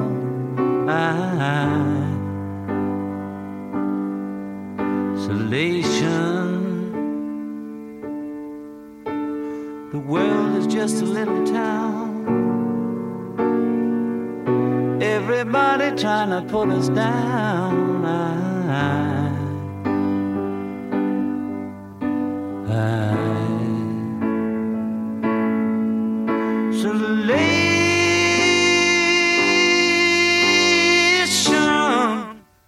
ככה נסגר צד א' של האלבום של ג'ון, וככה נסגר צד א' של האלבום של יוקו.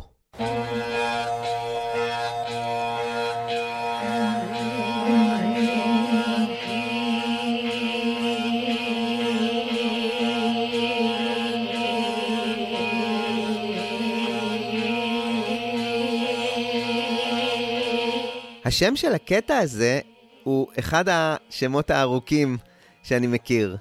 Greenfield morning, I pushed an empty baby carriage all over the city. בבוקר גרינפילד דחפתי עגלת תינוק ריקה ברחבי העיר. לא צריך להיות בלש כדי להבין שיוקו מתכוונת כנראה להפלה או להפלות שהיא עברה בשנה האחרונה. גם ההיריון הזה, השלישי במספר עם ג'ון, הסתיים בהפלה. ואתם יכולים לתאר לכם שהמצב הגופני שלה אחרי השימוש בכל כך הרבה סמים נתן את אותותיו.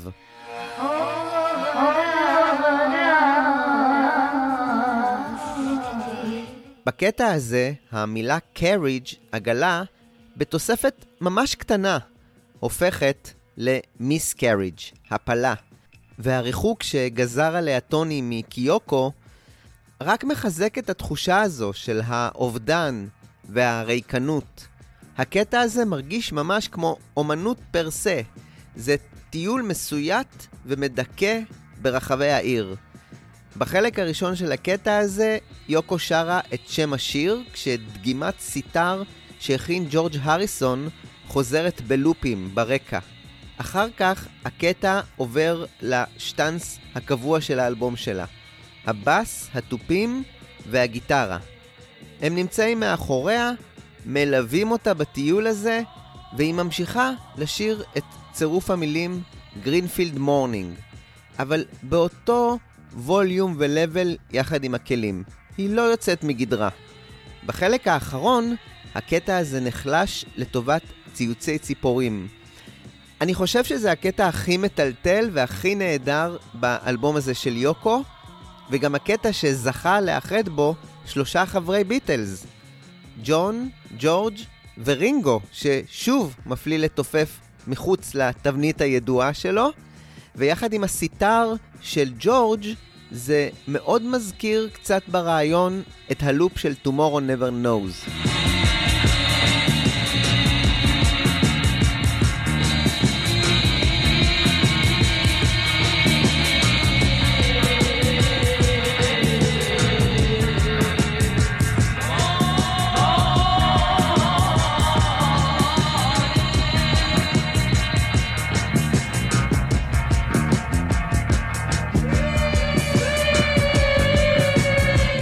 אחרי שלושה קטעים מסתיים הצד הראשון של האלבום של יוקו.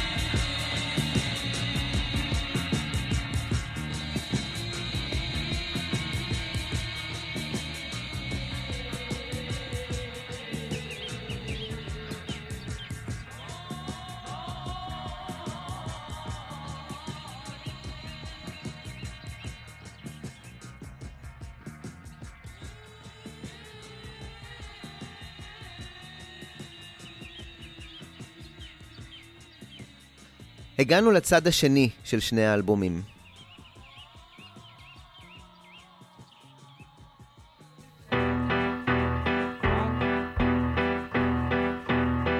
I got a little beat for you boys and girls here. I'd like to keep it something round in the, uh...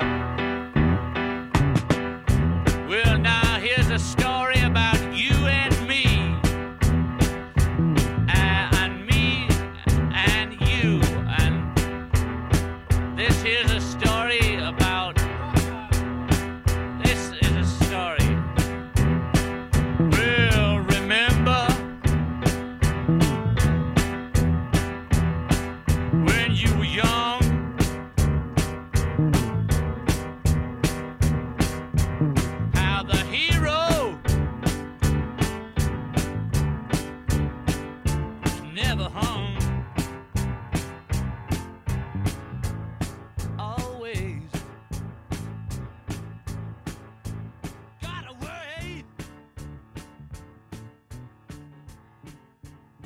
בתשעה באוקטובר, יום הולדתו ה-30 של ג'ון, הגיע מישהו לבקר אותו באחוזת טיטנהרסט. זה היה לא אחר מאשר פרדי לנון, אבא שלו. האמת שהביקור הזה היה מתוכנן. אחרי תכתובת ארוכה בין פרדי לג'ון, ג'ון הזמין את פרדי ואת המשפחה החדשה שלו לארוחת צהריים אצלם באחוזת טיטנהרסט. אבל ג'ון לא הגיע במצב רוח טוב לפגישה הזו. כשהמשפחה הקטנה הזו נכנסה לאחוזת טיטנהרסט, פרדי, יחד עם אשתו הטריה והצעירה מאוד פולין, יחד עם הבן התינוק שלהם, דיוויד, שהוא, let's face it, האח למחצה של ג'ון, הם הגיעו עם כרטיס ברכה ואפטר שייב כמתנת יום הולדת לג'ון. ג'ון, שכנראה תדלק את עצמו בחומרים מסוימים לקראת הארוחה שהוא עצמו יזם, ראה את אביו, נזכר בטיפולים של ינוב, ופתח במתקפת האשמות כלפי אביו. אתה מבין מה עובר עליי? אני בטיפול, וצורח לאבא שלי כדי שיחזור הביתה. אתה יודע מה זה לתת לילד לבחור בין ההורים שלו? גם על ג'וליה ג'ון לא ריחם, והוא כינה אותה פרוצה. ג'ון המשיך את המתקפה. אתה חושב שאם היית עם מישהי, אז יש לך זכות לקרוא לעצמך אבא? כשהוא התכוון לפולין ולדיוויד, התינוק הקטן. תתנהג אליו כמו שהתנהגת אליי, ותראה שגם הוא יסיים משוגע כמוני. מאז פרוץ הביטלמניה, פרדי רק חיפש את קרבתו של הבן העשיר שלו. ג'ון מצידו, שהרגיש רגשי אשמה, סייע לו כספית בשנים האחרונות. מטרת הביקור הזה של פרדי בטיטנהרסט הייתה לבשר לג'ון על אוטוביוגרפיה שהוא עומד לכתוב ולהוציא. אני רוצה שתצא מהבית. אני מפסיק את הסיוע הכספי, ואני רוצה שתרד לי מהגב ותצא לי מהחיים. ג'ון תפס את פרדי מהצווארון, ואיים שלא יעז לפרסם משהו ללא רשותו. אם תספר למישהו על מה שקרה כאן היום, אני אדאג שיהרגו אותך. אני אכניס אותך לארגז ואזרוק אותו באמצע האוקיינוס. פרדי המבועת הסתלק עם משפחתו משם, והיה מבוהל עד עמקי נשמתו. עד כמה הוא היה מבוהל? הוא ניסח מכתב ארוך והניח אותו אצל עורך דינו. במכתב הוא כתב את כל מה שקרה בערב הזה, והוסיף בו שאין לו ספק שג'ון היה רציני לגבי מה שהוא אמר, ושאם יקרה לו משהו, אז הוא מבקש לפתוח את המכתב ולקרוא בו. מיותר לציין שזו הייתה בעצם הפגישה האחרונה של ג'ון ושלו. פרדי הלך לעולמו ב-1976, פחות משש שנים אחרי הערב המסויט הזה מבחינתו. אחרי התקרית הזו, אחר הצהריים, ג'ון הגיע לאולפן כדי לחגוג יום הולדת עם הקלטה של שיר חדש בשם Remember. אני לא יודע אם זה היה מתוכנן להקליט את השיר הזה, או שהמילים נכתבו אולי בעקבות המפגש הזה. מה שבטוח הוא שלנון היה מעורער מאוד, ושוב, בהשפעת הטיפול של ינוב, הוא נגע בפצע הפתוח הזה של הוריו, וקשה שלא להבין שהוא מדבר בעיקר על אביו ועל הנטישה שלו.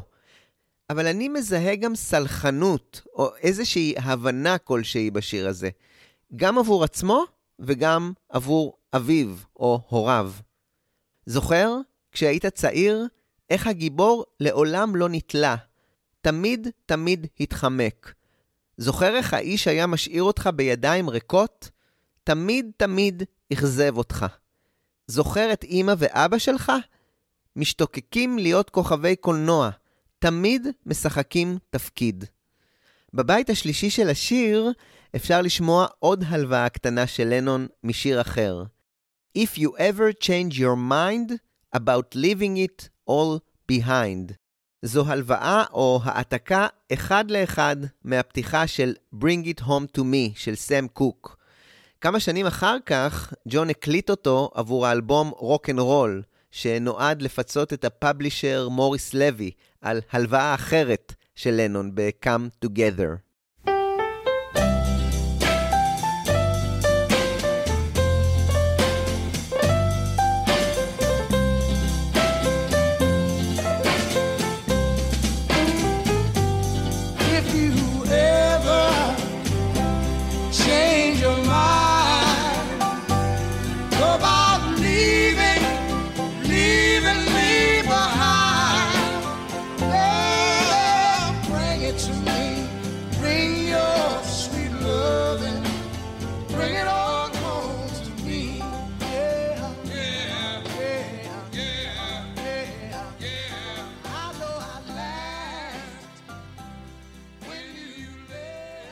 את ליין הפסנתר עבור השיר הזה אפשר לשמוע בגרסה מוקדמת לשיר Something, שכונתה טייק 37 והוקלטה באפריל 1969 יחד עם בילי פרסטון. הגרסה הזו כללה קודה ארוכה מאוד, שהורכבה מג'ם שג'ון הוביל באולפן, שנערך לסופו של השיר. אפשר לשמוע בקודה הזו את ליין הפסנתר של Remember, רק בגרסה איטית יותר.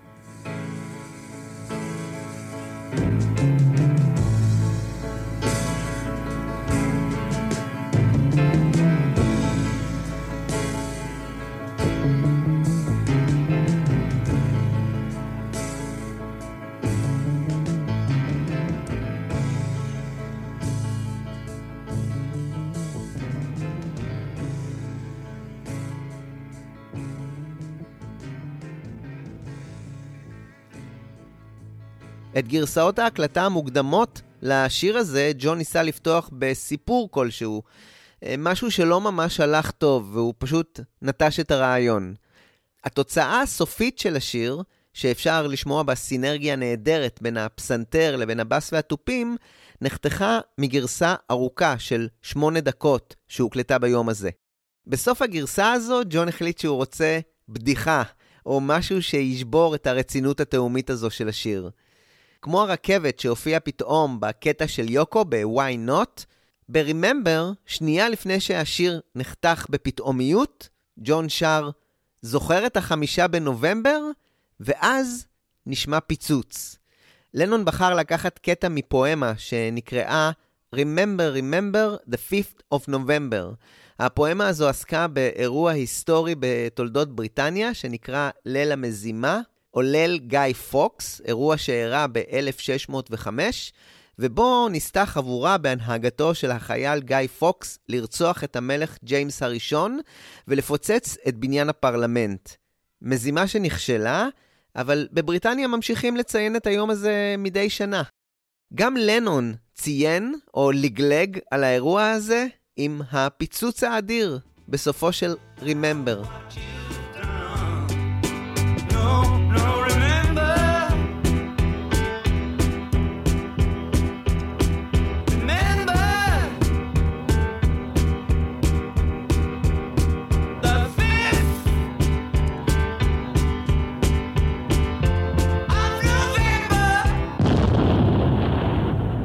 בסופו של היום הארוך הזה באולפן, הגיע ג'ורג' הריסון כדי להשמיע לג'ון קטע שהוא הכין עבור יום ההולדת שלו.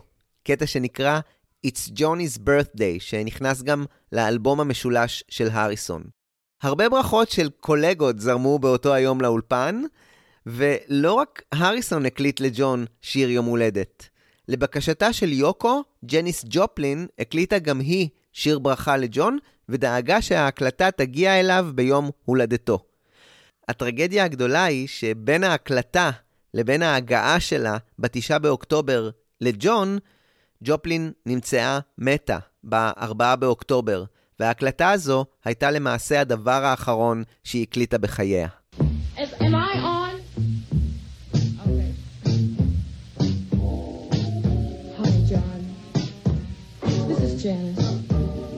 Like to wish you a very happy birthday and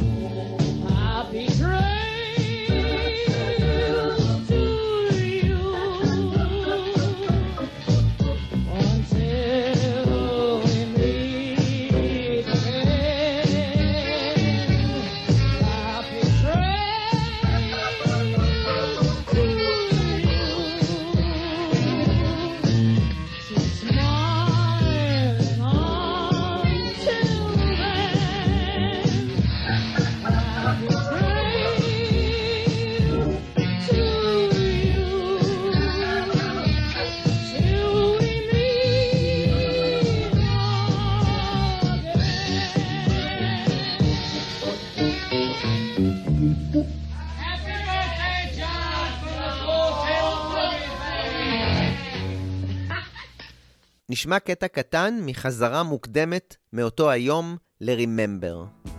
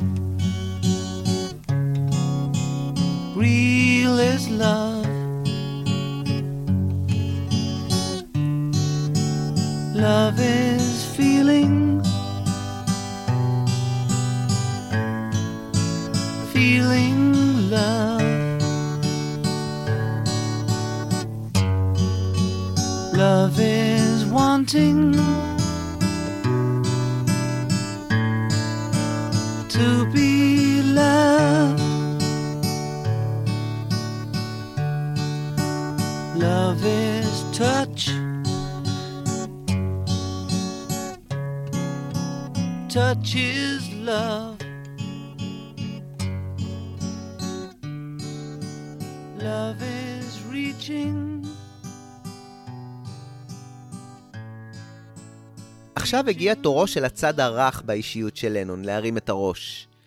את לאב ג'ון כתב בלוס אנג'לס והקליט לו שם דמו. זה רגע נדיר, או רגע של שפיות בין כל הכעסים האלה שעלו וצפו, שהזכיר בסך הכל שכל מה שאנחנו צריכים זו אהבה.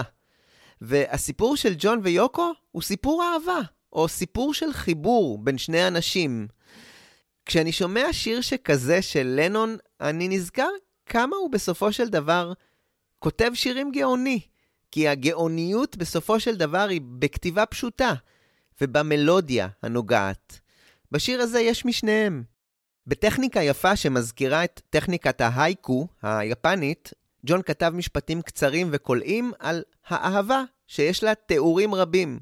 כל משפט מתחיל במילה אהבה ומסתיים במילה אהבה, וזה נהדר.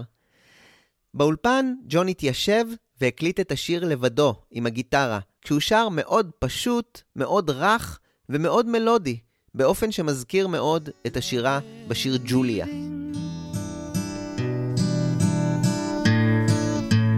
to be loved.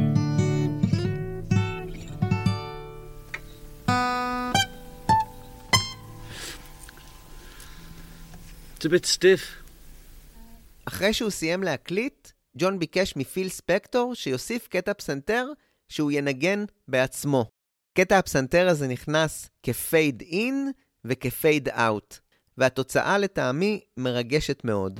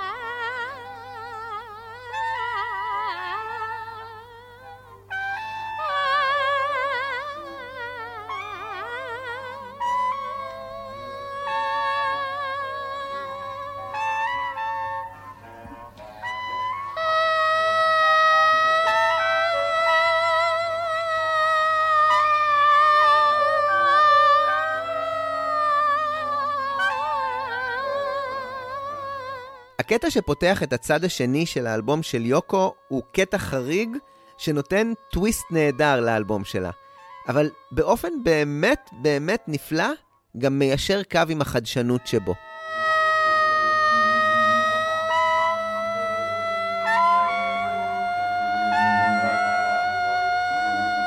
בקטע הזה שנקרא AOS, ההרכב שמנגן איתה הוא לא חטיבת הקצב הבסיסית של הפלסטיק אונובנד, אלא מנגנים בו אורנט קולמן, יוצר הג'אז המשובח והחדשני, יחד עם ההרכב שלו. זה הקטע היחיד באלבום שלא הוקלט בחודש הזה, אלא בתחילת 1968, לפני שהקשר הרומנטי של אה, ג'ון ויוקו תפס תאוצה. ב-29 בפברואר 1968, לנון היה בכלל במחנה של המערישי, בהודו.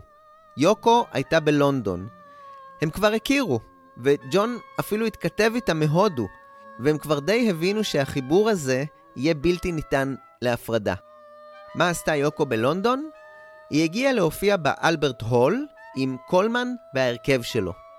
למי שיש את האלבום של יוקו בבית, כמוני, בטח מכיר את הפוסטר המדהים שמצורף אליו, שבו רואים את יוקו יחד עם קולמן על החצוצרה, וההרכב שלו כשהם עושים חזרות למופע הזה שנערך באלברט הול. ככה יוקו סיפרה על החיבור הזה. אורנט היה כבר מפורסם ומוערך כמוסיקאי. פגשתי אותו בפריז, והוא סיפר לי שהוא הולך לערוך הופעה באלברט הול, ושאל אם ארצה להצטרף אליו. הוא חשב שמה שאני עושה מאוד מעניין. הגעתי ללונדון כי רציתי לראות את קיוקו, שהייתה אז עדיין בלונדון. הנגנים של אורנט היו מאוד חביבים אליי, ועשינו כמה חזרות, וזה היה פשוט נפלא. זו הייתה חוויה נפלאה. זה מעניין שגם מאחורי ההופעה הזו וההקלטה שנכנסה לאלבום עומדת בעקיפין קיוקו. הילדים שלה, זו שנולדה ואלה שלא, הם הבור הגדול הזה שנפער לה בלב. וזה ממש ממש עצוב. אם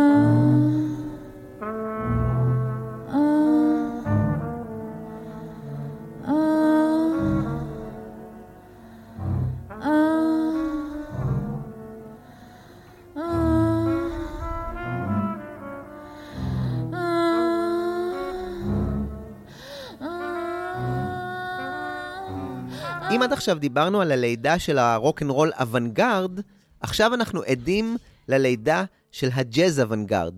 בהקלטה הזו שנערכה בחזרה של אה, יוקו עם ההרכב של קולמן, יוקו הופכת לכלי בהרכב. יחד הם מאלתרים כשהקול של יוקו מוביל יחד עם החצוצרה של קולמן, שבאצילות מפנה את מקומה לאותה חצוצרה החדשה, שמפיקה צלילים לא פשוטים להאזנה. בחוברת שמצורפת להוצאה המחודשת של האלבום של יוקו, מצורף דף שבו יוקו כתבה לאורנט קולמן את ההוראות לגבי הקטע הזה. למשל, בסקשן הראשון אני אתחיל לקרוא, במרכאות, ואתה אל תגיב עד שתהיה ממש מוכן. בסקשן השני אנחנו נעשה שקט מוחלט, ובוא נראה מי יישבר ראשון. וכך הלאה היא ממשיכה לפרט. אחרי שהתלהבתי מאוד מהחדשנות ומהג'אז אוונגרד, צריך גם לומר שזה לא קטע מסעיר במיוחד. הרעיון מאחוריו מסעיר יותר, אבל הוא מדגיש את הפתיחות והחיבור של קולמן לאומנות או לרעיונות של יוקו, ואת היכולת של יוקו להשתלב גם בהרכב ג'אז, וזה מעניין.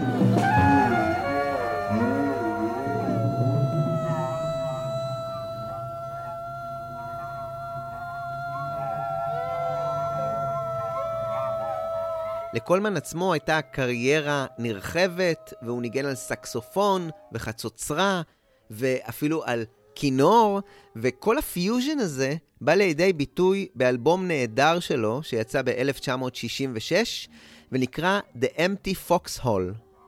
הנה קולמן, בקטע שנקרא Sound Gravitation, עושה עם הכינור שלו יוקו. אם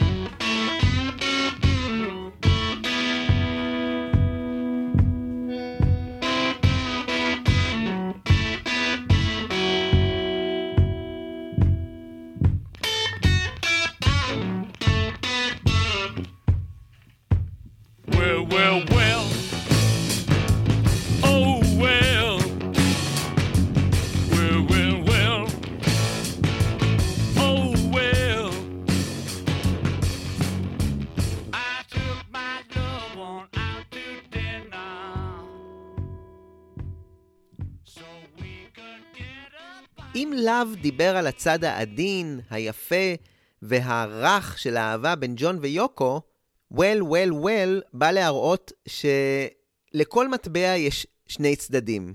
איסוליישן הראה ששניהם משלמים מחיר על הדעות שלהם ועל אורח חייהם בבלדת פסנתר נעימה, ו-well, well, well מגיע כדי להשלים את העבודה מהצד המטריד יותר, הצד הטיפולי. בכל סיטואציה שג'ון מתאר בשיר, סיטואציה שאמורה להיות רגילה, יש עיוות מטריד כלשהו שמשקף תחושת חוסר אונים של שניהם.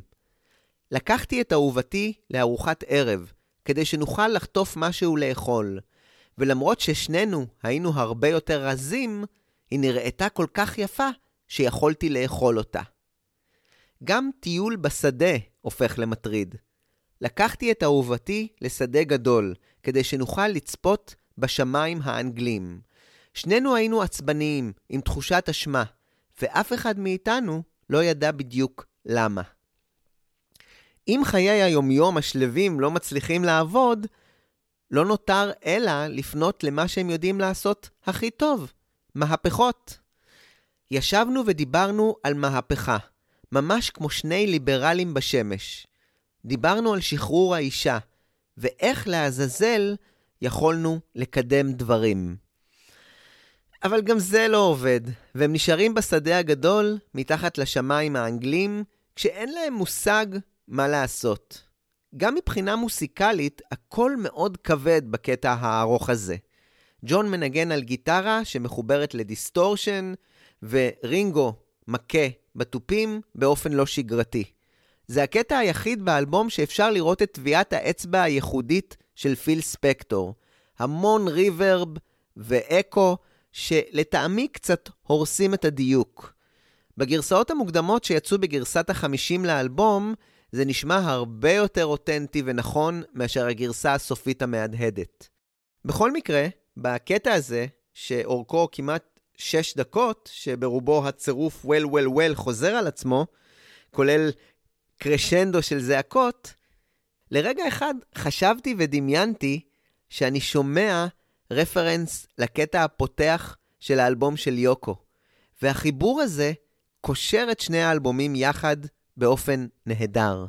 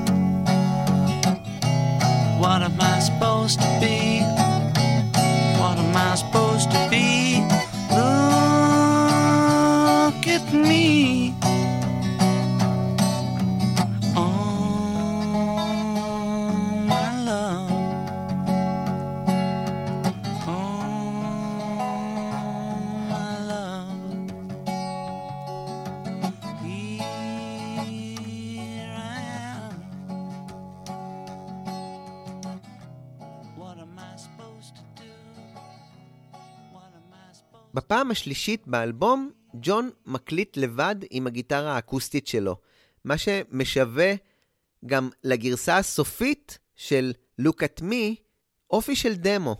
ולי זה תמיד מזכיר את האישר דמוז, ולא במקרה. הזכרתי קודם את ההקלטה של הקטע של יוקו יחד עם אורנט קולמן מתחילת 1968, ועכשיו מגיע תורו של ג'ון לשלוף קטע ישן יחסית. אבל בשונה מיוקו, הוא הקליט אותו מחדש. מי שיקשיב ל-Look at me ישמע את הפריטה המפורסמת שג'ון למד מדונובן בהודו, שהופיע בג'וליה, ב Dear Prudence, ובפתיחה ל-Happiness is a warm gun. השיר הזה נכתב גם הוא בהודו, אבל מסיבה לא ידועה, אולי הדמיון לשיר ג'וליה, לנון בחר לשים אותו בצד ולא להכניס אותו לאלבום הלבן. באופן כללי, האלבום הזה של לנון מאוד מתכתב לי עם האלבום הלבן של הביטלס. כל השירים כאן הם מעין המשך ישיר של העבודה של ג'ון באלבום ההוא. ואם זה היה תלוי בג'ון, ככה היה נשמע האלבום הבא של הביטלס, אחרי הלבן, ולא כמו אבי רוד המפונפן מבחינתו. Having said that, השיר הזה, Look at me, מכיל בו את אותם התהיות הקיומיות שאולי אז נכתבו בהשראת המערישי, אבל התאימו לו גם עכשיו לרוח של האלבום החדש. הסתכלו עליי, מי אני אמור להיות? מה אני אמור להיות? אמרתי שג'ון הקליט את השיר הזה לבדו, וזה נכון, אבל הנה גרסה שונה שבה הוא מתחיל דווקא עם הלהקה.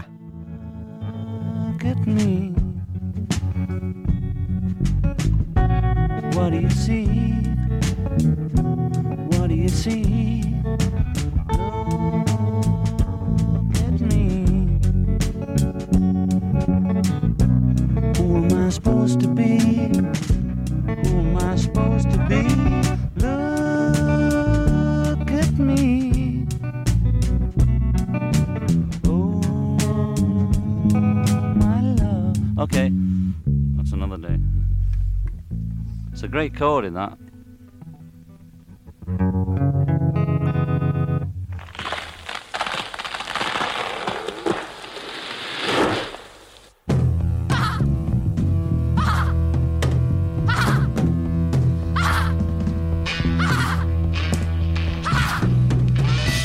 בקטע הכמעט אחרון באלבום של יוקו, והכי קצר בו, שנקרא Touch Me, הניסיוניות ממשיכה ביתר סט. קשה כבר להגדיר את הסגנון. זה משהו שנע בין רוק עם סממנים אפריקאים, אבל עם תנודות של ג'אז. הגיטרה שג'ון מנגן עליה מאוד תזזיתית וקופצנית, ואחרי החלק הראשון של הקטע, שאורך בערך דקה, אפשר לשמוע עץ נופל. אולי זה העץ על העטיפה. ולאחריו יוקו מתחילה לייצר קולות חייתיים יותר, והכל הופך לג'ונגלי.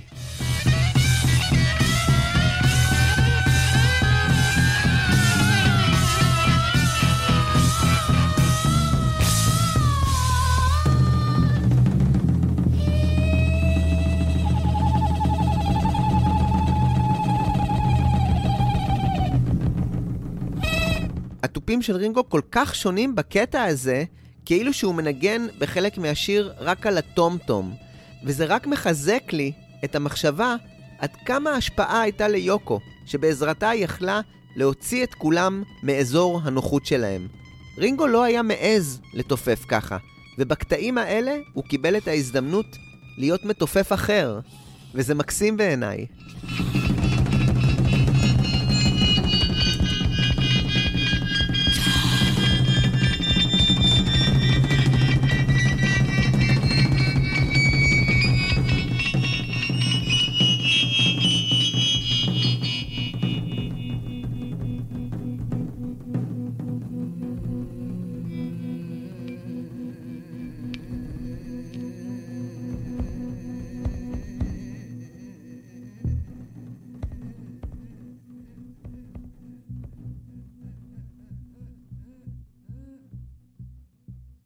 Okay.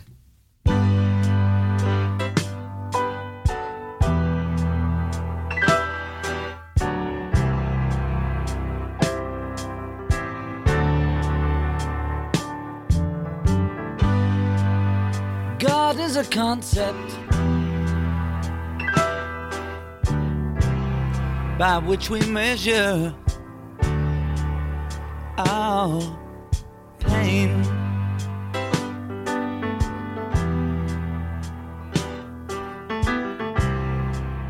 Say it again.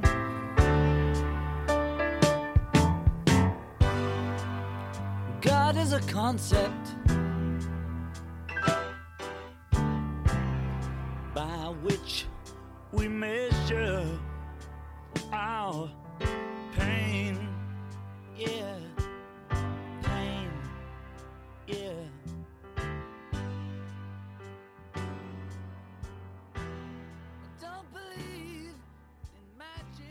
העיסוק עם הדת שהיה בנפשו של לנון לא יכול היה להידחק הצידה.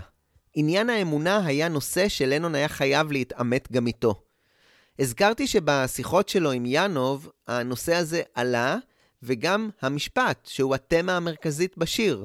אלוהים הוא רעיון או קונספט שבעזרתו אנחנו האנשים מודדים את הכאב שלנו. אני מבין את המשפט הזה בכך שהרעיון באמונה הוא לשלוט ברמות הכאב שלנו. אדם מאמין נעזר באמונה כדי לצלוח זמנים קשים.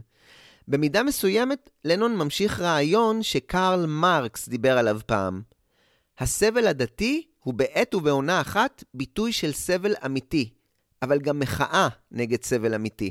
הדת היא הנחה של יצור מדוכא, היא הלב של עולם חסר לב, ונשמה של תנאים חסרי נשמה. זה האופיום של העם. לפי הרעיון הזה, אם הדת משולה לסם כלשהו, אז לנון מבקש להיגמל גם ממנו. בשיר הזה לנון אימץ את שיטת הבצל של ינוב, שבה מקלפים את השכבות אחת-אחת כדי להגיע לכאב. הוא קילף את דרגות האמונה שלו אחת אחרי השנייה, כדי להגיע לליבה, לאותה האמונה העצמית. עבורי זה השיר הכי חשוב באלבום. אל תסכלו אותי, אבל אני משווה אותו ליום בחיים שסגר את פפר.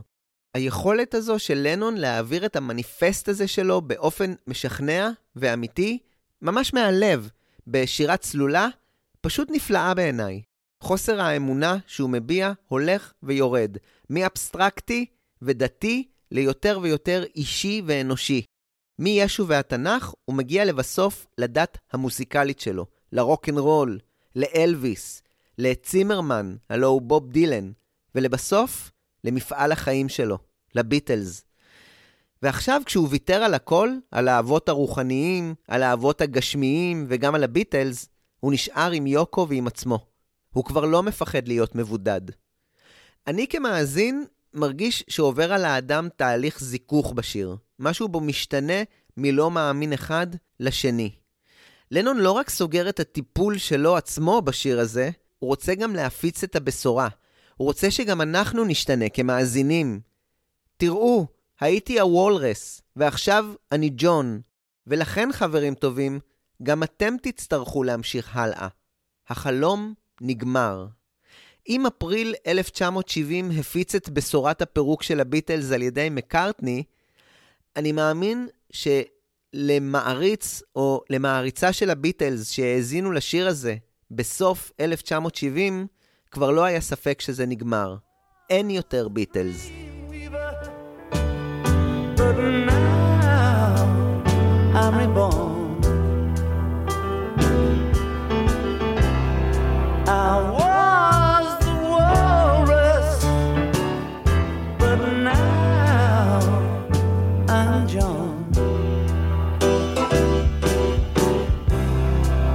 so,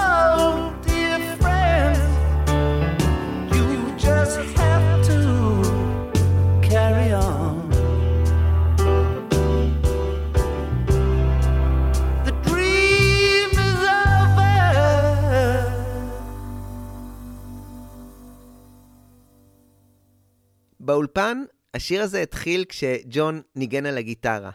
כמו במאדר, אחרי כמה ניסיונות, הוא השתכנע שזה שיר פסנתר. הנה קטע מניסיון ההקלטה הראשון לשיר.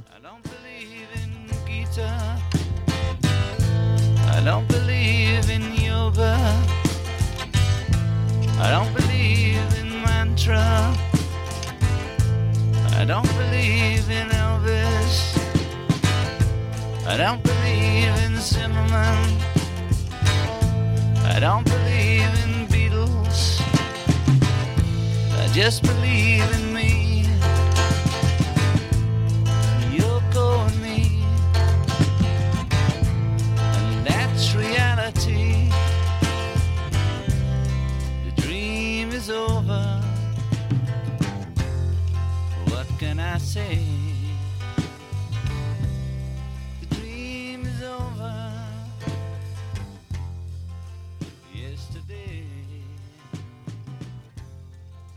הפסנתר הנהדר שאפשר לשמוע בתוצאה הסופית והמופלאה לשיר הזה, הוא לא פסנתר אחד. ג'ון ביקש מחבר טוב שנקרא בילי פרסטון להגיע לאולפן ולעזור לו לעבות את גזרת הפסנתר. ג'ון ניגן על פסנתר הונקי טונק קטן, ובילי על הפסנתר הגדול, הגרנד. לכל פסנתר יש אופי וסאונד משל עצמו, והם משלימים ומתמזגים יחד באופן נהדר. הפסנתרים אכן נפלאים בקטע הזה, אבל תרשו לי להעניק תעודת הצטיינות לרינגו. רינגו עבר את ההכשרה של יוקו בהצלחה. בטיפוף שלו בין חוסר האמונות של ג'ון, אפשר לשמוע בין פיל לפיל טיפוף רנדומלי, שונה ואילתורי. אני לא חושב שרינגו יכול היה לחשוב במושגים כאלה, ללא ההבנה שמוזיקה לא חייבת להיות סימטרית ומסודרת. מוסיקה בכל פורמט היא דרך להביע הלך רוח, והשיטה הזו של רינגו עוזרת מאוד להביע ולתמוך בהלך הרוח של ג'ון, בתהליכיות הזו שעוברת עליו בשיר.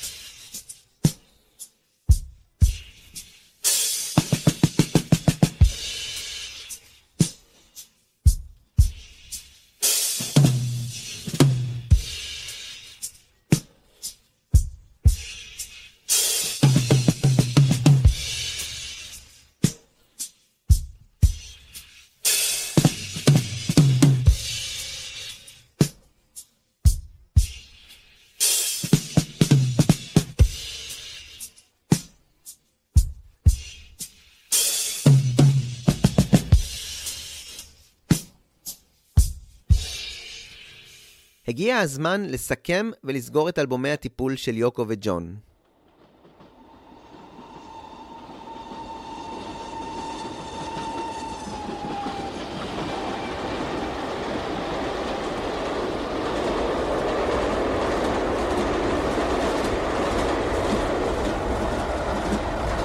הקטע הסוגר את האלבום של יוקו נקרא Paper Shoes, נעליים מנייר. הוא מתחיל עם הרכבת שנגלתה לנו בקטע השני באלבום, Why Not, והפעם הרכבת נשארת משהו כמו דקה וחצי מתוך שבע וחצי הדקות של הקטע הזה. כשהרכבת נעלמת, מתחיל לרדת גשם, ואנחנו שומעים רעמים.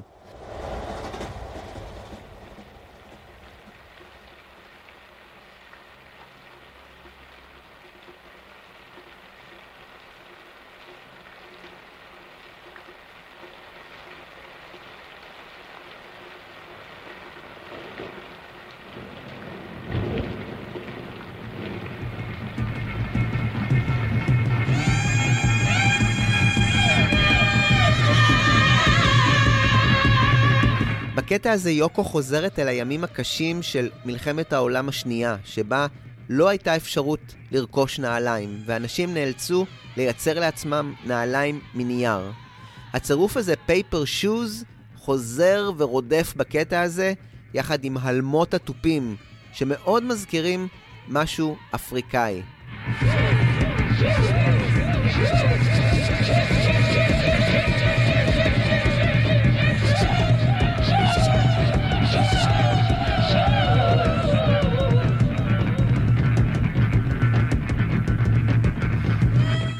תנים מייללים, אולי הם מייללים את הפריים לסקרים, מסתיים אלבום הטיפול של יוקו.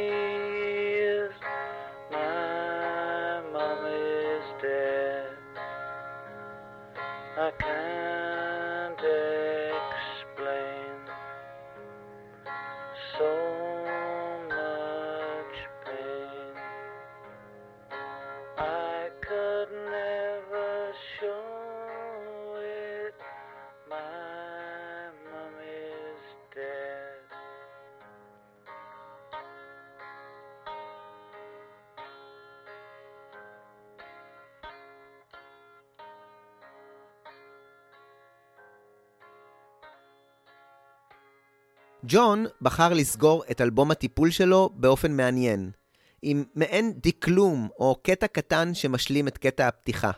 הוא לא מרגיש צורך להתייפייף יותר, ולכן ג'ון לא טרח אפילו להקליט את הקטע הזה כמו שצריך, אלא השאיר את אחת משתי גרסאות הדמו שהוא הקליט בבל אר, כשהוא פורט על הגיטרה החשמלית.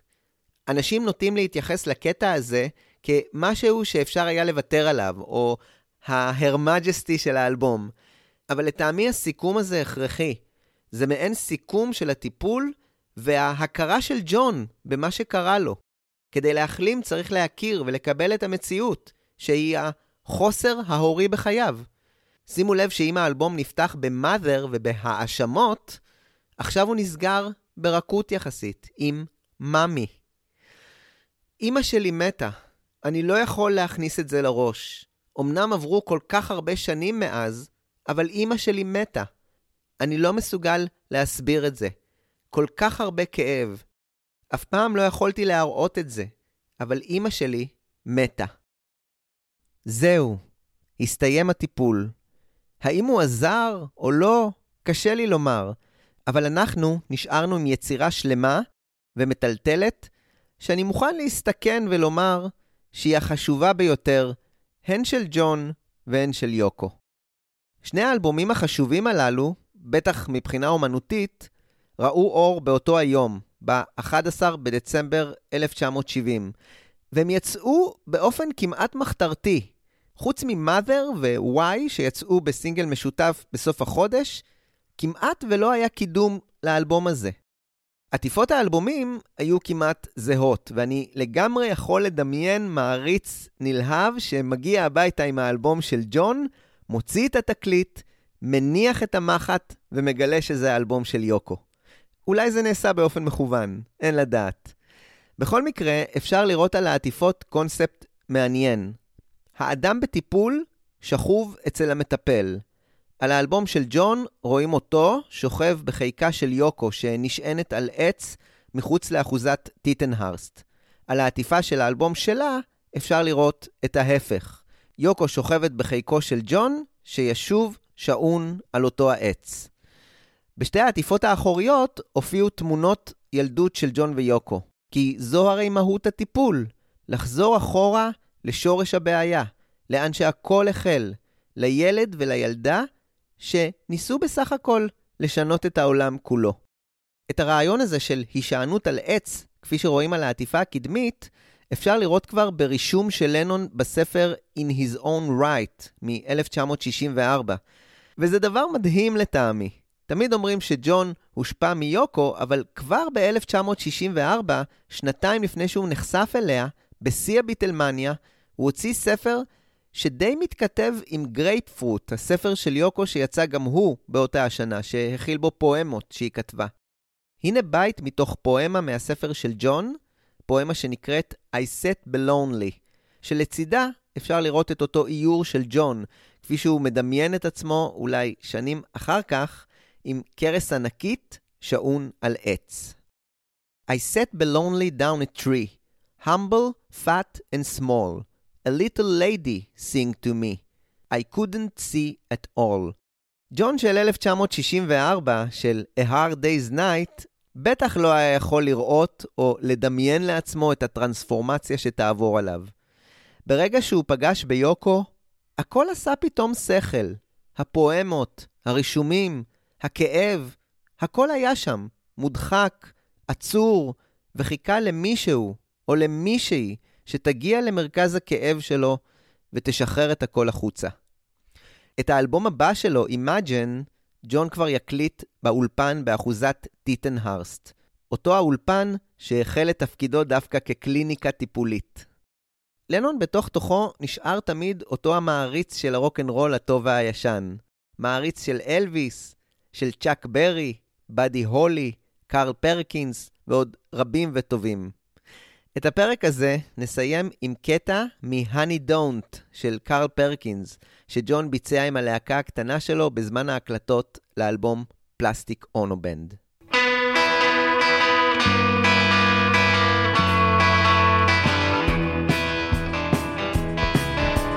how come you say you will when you won't? You say you do, baby, when you don't. Ah, honey, tell me, how do you feel? But ah. אני הייתי אורי קואז, וזה הפודקאסט ביטלמניקס. תודה רבה שהאזנתם. אנחנו ניפגש בפרק הבא בפודקאסט, ועד אז תוכלו להאזין לכל הפרקים שכבר התפרסמו. יש 55 פרקים נוספים כאלה. אתם מוזמנים גם לקרוא את הפוסטים בבלוג, ואני מאוד מאוד מאוד אשמח לקרוא תגובות שלכם לפרק הזה. זה ממש מעניין אותי. אפשר להגיב בפוסט היהודי על הפרק בפייסבוק או בבלוג, או אולי אפילו לשלוח לי הודעה אישית, כמו שרבים מכם עושים. זה כיף לי מאוד. תודה אישית ענקית לגל פלדי, שעוזר לי מאוד בייעוץ לשוני, וגם בעוד הרבה דברים. ניפגש בפרק הבא. תודה רבה. ביי ביי.